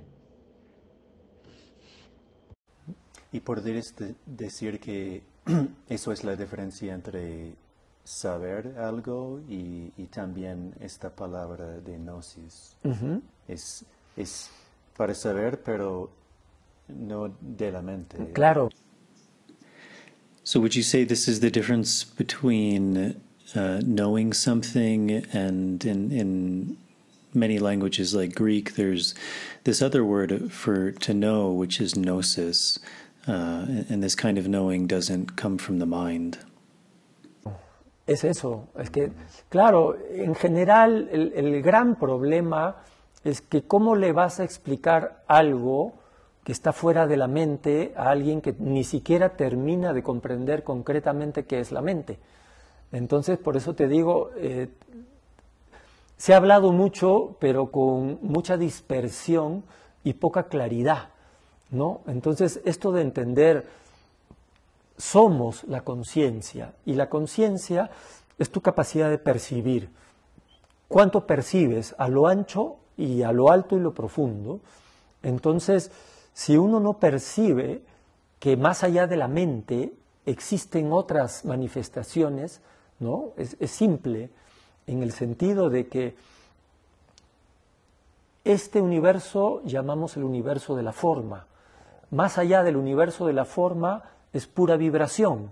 Y esto tiene que ver con la teoría de cuerdas, ¿no? Cuando entiendes que finalmente no se trata de corpúsculos, de átomos, ni siquiera de fotones, sino que eso que llamamos fotones ya no es un corpúsculo, es una onda. Y por eso le llaman cuerdas vibratorias, ¿no? La teoría de las cuerdas. Y Claro, ellos lo entienden en parte con grandes microscopios y en parte con fórmulas matemáticas y en parte con deducción, pero nosotros lo podemos entender simplemente deduciendo a partir de lo que conocemos, podemos entender que hay un punto, porque eso lo experimenta uno en las ceremonias con las plantas, en donde ya no hay nada, donde solamente hay vibración todo está vibrando. No tiene sentido explicarlo, no tiene sentido poner palabra, simplemente es vibración y esa vibración uno la siente en el corazón y se siente la cosa más maravillosa del mundo. No quieres explicarlo, no necesitas explicarlo, simplemente el que lo vivió lo entiende y se sonreirá, ¿no? No hay necesidad de explicarlo, pero el problema está claro para alguien que todavía nunca ha tenido esa experiencia, eh, esto es inexistente, ¿no? Es algo fantasioso. Exactly, is this. In general, the big problem is how are you going to explain something that is out of someone's mind that hasn't even finished understanding concretely what the mind is. So that's why I'm telling you. Much has been said, but with a lot of dispersion and low clarity. So to understand that we are consciousness, and consciousness is your ability to perceive. How much do you perceive? How far and wide or deep? So if one does not perceive that beyond the mind there are other manifestations, it's simple in the sense that this universe, which we call the universe of form, beyond the universe of forms is pure vibration, and this has to do with the string theory when you understand that finally it is not about corpus or of atoms, not even of protons, but what we call photons is no longer a, a corpuscle, it's a wave, and that is why they call it vibrating strings, string theory. And of course, they understand it in a part with great microscopes and partly with mathematical formulas and partly with deduction, but we can understand it simply by deducing from what we know, we can understand there is a point because that is experienced by one in the ceremonies with the plants where already there is nothing, where there is only vibration, everything is vibrating. One doesn't have the sense to explain one doesn't have the sense to put into words. It's just vibration, and that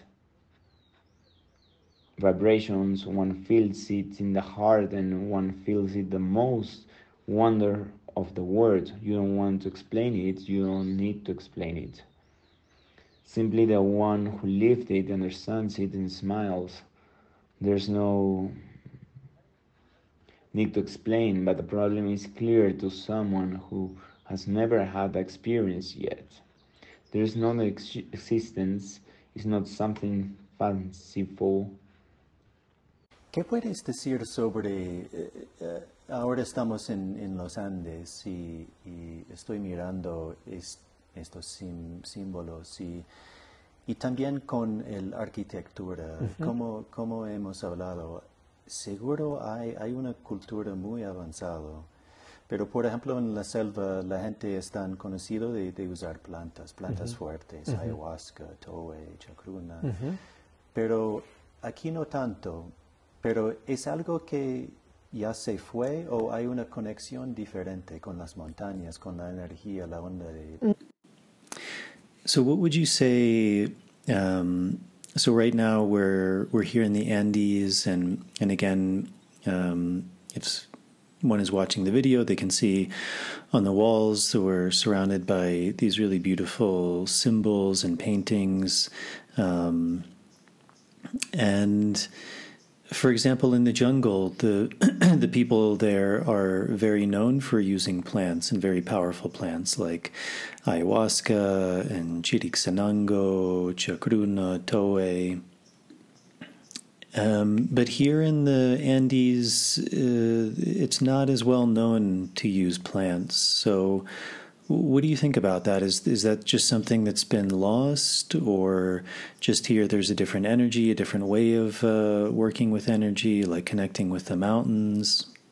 No, yo creo que eh, la gran bendición que tuvo la selva, o sea, las personas que vivieron en la selva, fue que la selva los protegió la selva de alguna forma es tan dura, tan fuerte, los insectos, los animales y, todo eso como que eh, no permitió que Occidente eh, tuviera una presencia tan fuerte, tan activa como en otras zonas. Entonces, si bien hay colonias y, influencia religiosa eh, desde pues, el siglo XVI, no fue tan fuerte, ¿no? Realmente ellos trataron de establecer poblados, ¿no? Pero la mayoría de la gente no vivió en esos poblados, vivieron aislados en sus comunidades hasta prácticamente menos de un siglo y por eso pudieron continuar con su tradición. En los Andes, lamentablemente, no sucedió así. Realmente esto fue conquistado, avasallado, ¿no? demolido como cultura, perseguido, condenado cruelmente, exterminado. ¿no? Entonces, evidentemente, todas las prácticas y los guías ¿no? que durante siglos pues, habían eh, transmitido esta tradición fueron perseguidos y, muertos. Entonces yo creo que eso explica por qué acá en los Andes incluso hay mucho rechazo al tema de las plantas, porque evidentemente tienen una visión muy eh, cristiano occidental, ¿no? que piensa que son cosas del demonio, que son cosas peligrosas, y lamentablemente entre el mundo indígena esta visión es todavía muy fuerte, ¿no? como que se ha borrado esa parte de la memoria, pero yo creo que todavía se podría recuperar si realmente eh, habrían propuestas más claras para entender ¿no? y clarificar que pues, no es lo que la religión ha tratado de satanizar, sino que esto es un patrimonio no solo de estos pueblos, sino de toda la humanidad.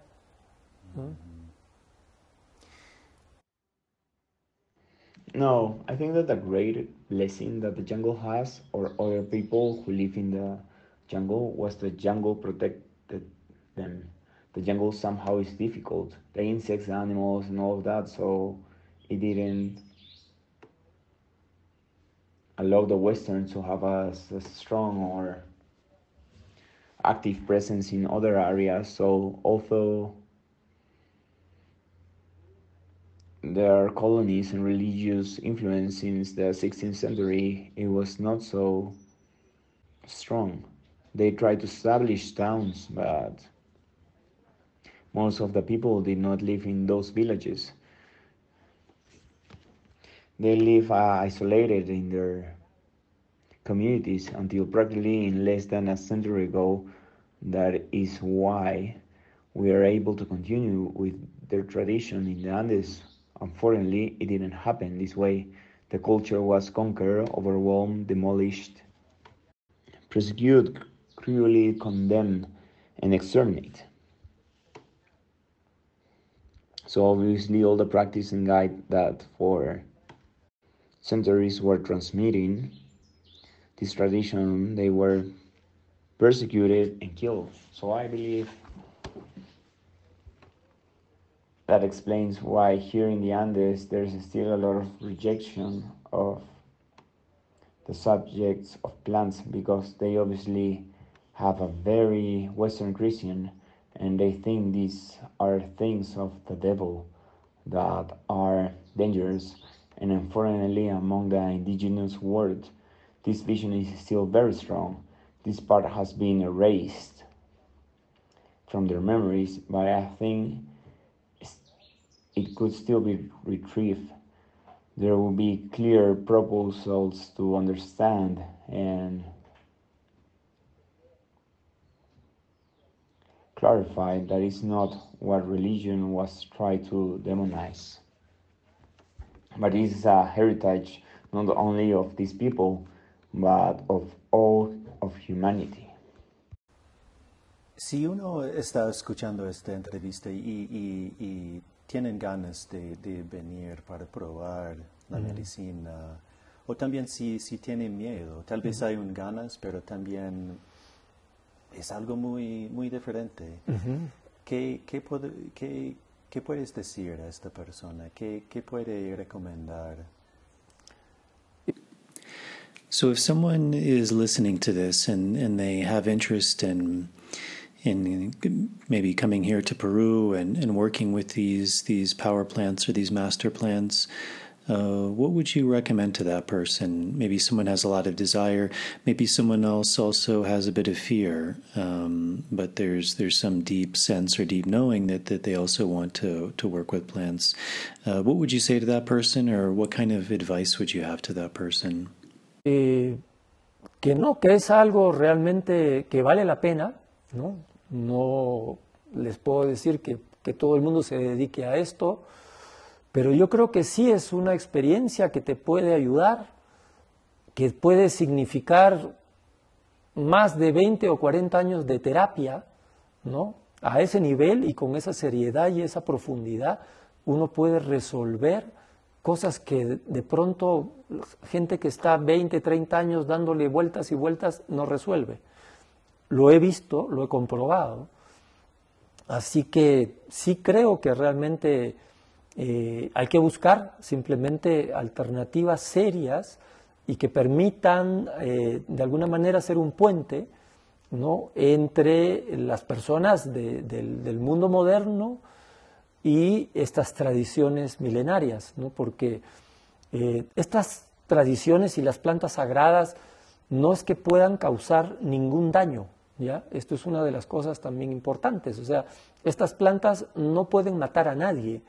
El problema surge en la interacción con sustancias químicas que normalmente las personas en las ciudades consumen. Y el grave problema es que ahora pues más del 60 al 70% de las personas en las ciudades viven medicadas con eh, fármacos químicos que sí pueden causar interacciones negativas con las plantas medicinales que evidentemente nos ponen en un estado eh, de límite, ¿no? Se pone al límite todas nuestras funciones y es necesario que esto sea así. Pero para una persona eh, sana, esto no significa un riesgo ni un peligro de muerte. Pero para una persona que sí ya tiene alteradas todas sus funciones, que vive regulada más bien por, por, por químicos y fármacos, sí puede causar interacciones que son bastante peligrosas y todo esto implica pues este tiempo de desintoxicación y periodos de evaluación para poder tener una experiencia bastante segura.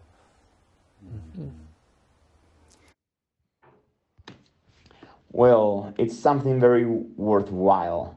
I cannot say that everyone is meant for this, but I think it is an experience that can help you and that can mean more than 20 or 40 years of therapy. At that level and with that seriousness and that deep, one can solve things that suddenly people who are 20 or 30 years thinking about it over and over are not able to solve. I've seen this, I've verified it. So, yes, I think you really just have to look for serious alternatives that are allowed in some ways to be a bridge between people of the modern world or these ancient traditions. People because this tradition and sacred plants can't cause any harm. This is one of the important things to remember these plants cannot kill anyone. The problem arises in the interaction in, in the interaction with chemicals that normal people in the cities consume and the serious problems is that now more than 60 or 70 percent of people in the cities live medicated with chemicals drugs that can cause negative interaction with medicine plants which obviously puts us in state of our limits all of our function are put in the limit and it is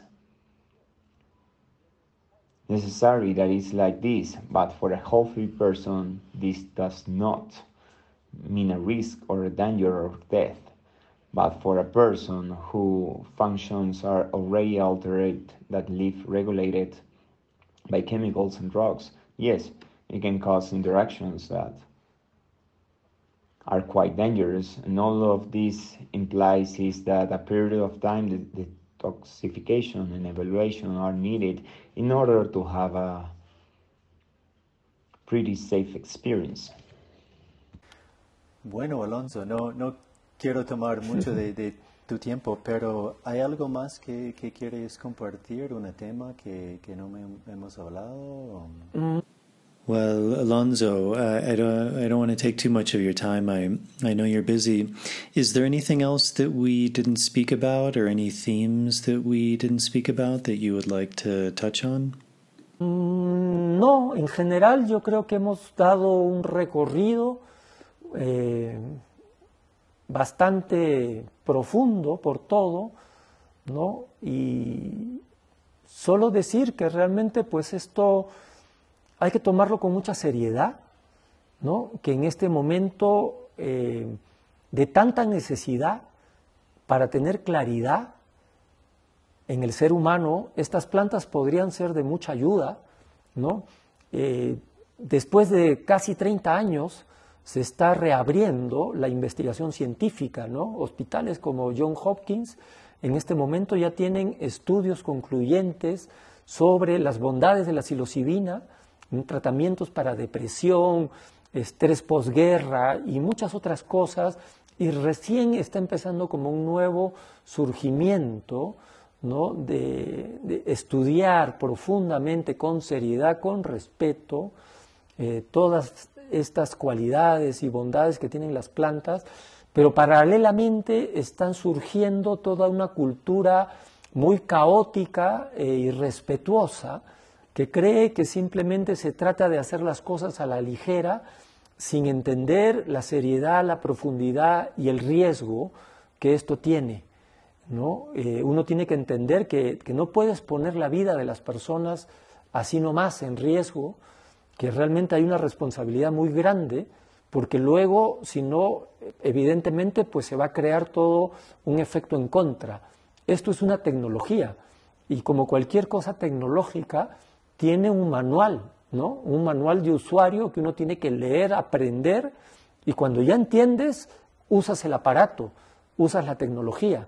Yo creo que ahorita el mundo está repleto de gente que está metiéndole mano porque creen que es dinero fácil, que es fácil engañar a la gente, nadie se da cuenta de que eres un ignorante que está manejando un poder tecnológico tremendo y así la gente pues está como transgrediendo las normas básicas que esta tecnología necesita para que realmente sea un instrumento sanador y no de destrucción o de confusión.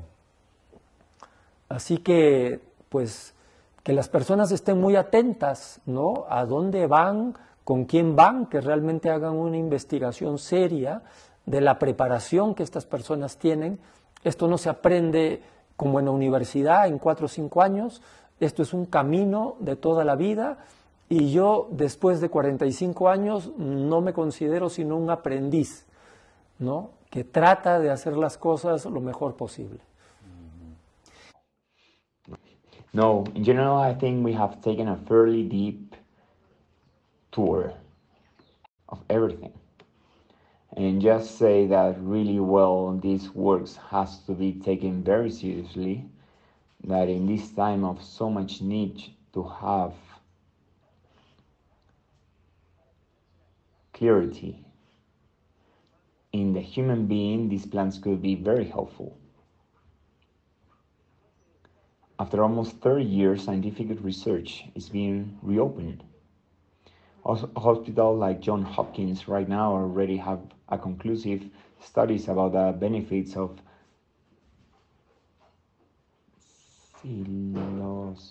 of psilocybin in treatments for depression, PTSD, and many other things. And it is just beginning as new emerges from studying deeply with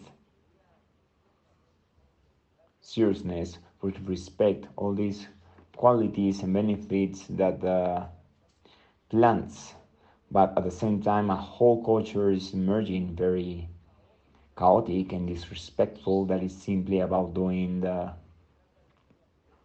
things literally lightly without understanding the seriousness the deep and the risk that this has. One has to see why you can put people's lives just like that at risk that there really is a very great responsibility because not then they can create negative effects this is a technology, and like any technology thing, there is a manual, a user manual that one has to read and learn. And when you understand it, you can use that device, you can use the technology. I think right now the world is full of people like this putting their hands on in it because they think it's easy money, that it's easy to fool people. No one realizes that you are going, you are ignorant, that you are handling a tremendous technology technological power and so people like that are transgressing the basic norm that this technology needs to re really be a healing instrument and not of destruction or confusion so people should be very attentive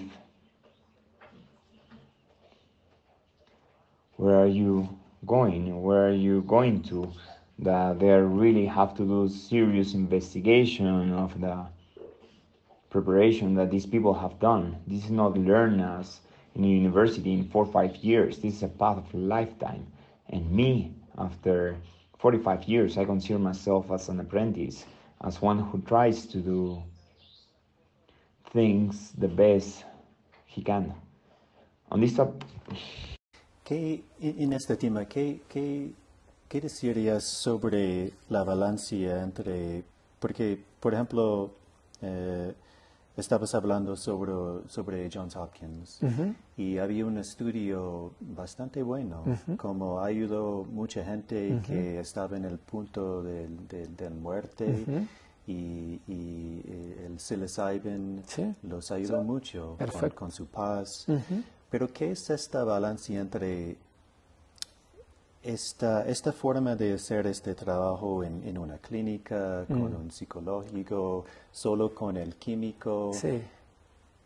contra como tienes aquí, sí. Sí, con, una historia, con, con, las palabras, con los cantos, con, con una sabiduría ancestral.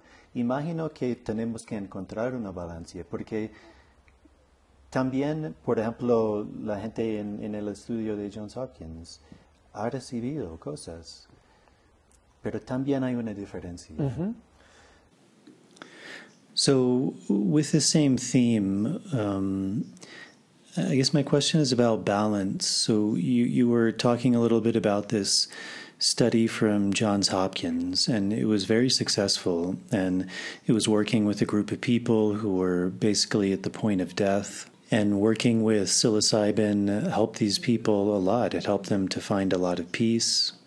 And so, in this way of working, uh, on the one hand, in this clinical setting with uh, psychologists, working with the, the, the, synthesized version of maybe a particular compound, uh, versus, like, for example, what you have here and working with the, the plants in their entirety, with with the stories, with the ancient wisdom, with the traditions.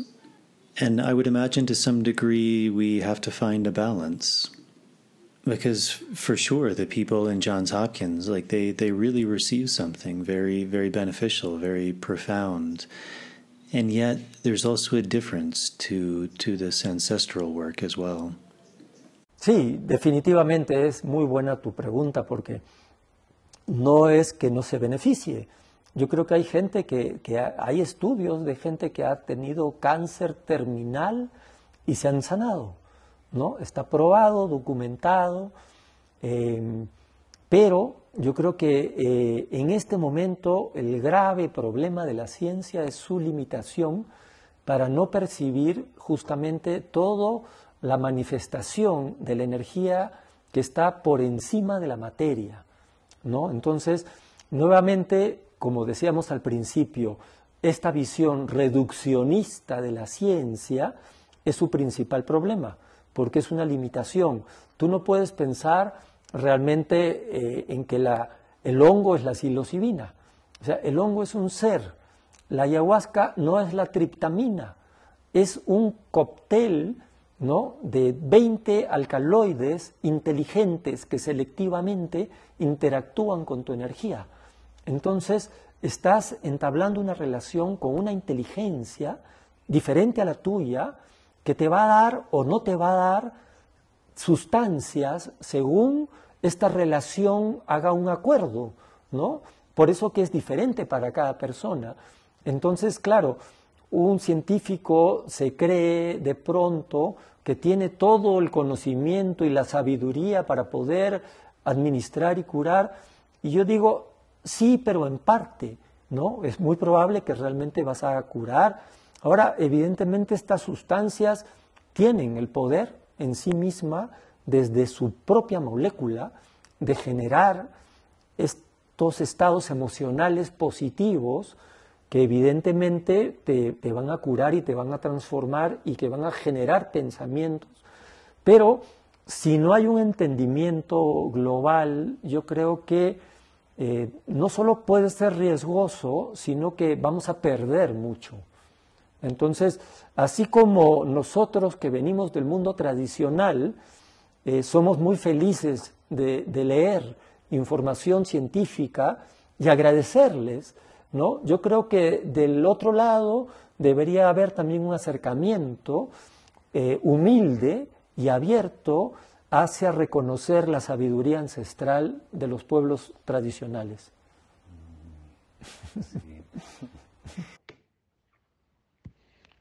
It's definitely a very good question because it's not that there's no benefit. I think there are studies of people who have had terminal cancer and have been healed. It's been proved and documented, but I think that at this moment the serious problem of science is its limitation for not being able to perceive all the manifestations of the energy which is above matter. Then again, as we said at the beginning, this reductionist visions of science is its main problem because it is a limitation. You can really think of what the mushrooms is by saying psilocybin. The mushrooms is a being. Ayahuasca is not tryptamine. It is a cocktail of 20 intelligent alkaloids that selectively interact with your energy. So you're entering into a relationship with an intelligence different from yours that will or will not give you substance according to this relationship which makes an agreement right this is why it is different different for each person so of course a scientist suddenly things he has all the knowledge and wisdom to manage uh, administer and heal. I say yes, but only partly. It is very likely that you will be cured, but now, obviously, these substances they have the power in themselves. From their own molecules to generate these positive emotional states that obviously are going to cure you and are going to transform you, generate through. But if there's no global understanding, I think that this cannot only be risky, but also we are going to lose a lot. So people like us who come from a traditional world, we are very happy to read scientific information and thank them. I think that on the other side, there should be also be humble and open approach towards acknowledging ancestral wisdom of the traditional people.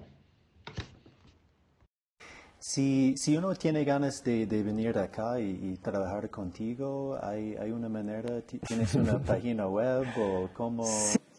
So if someone has a desire to come here and, and to work with you, how would they go about doing that? You, you have a web page? Sí, bueno, eh, tengo una página web, ¿no? Que la podemos poner ahí en, en un link. Y sí, pues este, siempre contentos de recibir personas serias que, quieran trabajar en lo profundo y que no crean que esto es una escuela de chamanes que fabrica chamanes en 15 días. Aquí el primer curso dura 30 años, ¿no? Qué bueno. Have a web page. We can put a link to it, and I'm always happy to receive serious people who want to work in deep and do not believe that this is a school of shamans that manufactures shamans in 15 days. Here, the first course lasts 30 years. Qué bueno. Bueno, muchas gracias, Alonso. Muchas gracias por tener el tiempo y, y compartir tu, uh -huh. tu sabiduría. Y, y, y, siento bien que, que tienes un, un corazón muy uh -huh. abierto y muy alineado uh -huh. a este trabajo, a esta sabiduría ancestral. Y, sí. y muchas gracias. No, fue Great. Well, thank you very much, Alonso. Uh, thank you for taking this time to, to do this interview and for sharing. And and I, I feel you have a, a really good heart and, and it's very open and, and very connected to this ancestral wisdom. So thank you very much. Fue muy placentero. Muy lindo conversar contigo. Gracias. It was very pleasant. Very nice to talk to you. Thank you. Gracias, Alonso. Gracias. Muy bien. Sí. Okay, everybody, that is it. I hope you enjoyed that conversation with Alonso. Uh, it was really a pleasure for me to sit down and chat with him. Uh, I think he, he shared a lot of really valuable information, some real gems, and and I think he's one of these people that really has a, a, beautiful ability to take the concepts of what these plants are trying to teach and to put them into a language in a, in a way that's very practical for people to understand. Uh, and he's, he's very beautiful with his words and, and his expressions. So I hope you got a lot out of this episode. Um, as always, if you're able to support this podcast, that's a really big help to me. That's really what uh, allows me to continue to do these podcasts. Um, Patreon is a really good way. It's a subscription service for as little as a dollar a month. You can sign up. There's a few different tiers you can uh, sign up for. Each of the tiers gives you different things back, things like early access to shows, bonus material, Q and A's. Uh, so that's a really big help to me. To all the people who have done that, to all the patrons, um, thank you very much. I deeply appreciate it. Um, and uh, there's also the ability to direct donate via PayPal. And also with the YouTube channel now, there's the option to join the channel uh, via the join button on the YouTube page. If you're not able to do that, as always, uh, the, the small things also make a really big difference. If you're listening to this on YouTube, subscribing to the show, hitting the notification bell, liking the video, that's a really big help. Leaving comments in the comment section, sharing this podcast if you enjoy it with uh, your your own audience by word of mouth or social media. Um, with the audio version going on Apple Podcasts, following the show, leaving a starred rating and a short review. That's a really big help. Also, with Spotify now, they give you the option to rate the show. Um, so that's always a really big help as well. Um, my upcoming guests, I'm actually not exactly sure of the order. Um, I'm also going to probably be in a dieta myself coming up, so I'm going to be offline for a few weeks, but hopefully I'll be able to shoot one or two episodes uh, before I go into that process and be able to release those uh, prior to my dieta. So, uh, again, I hope you all enjoyed this episode with Alonso. Uh, thank you all for tuning in, and I will see you all on the next episode.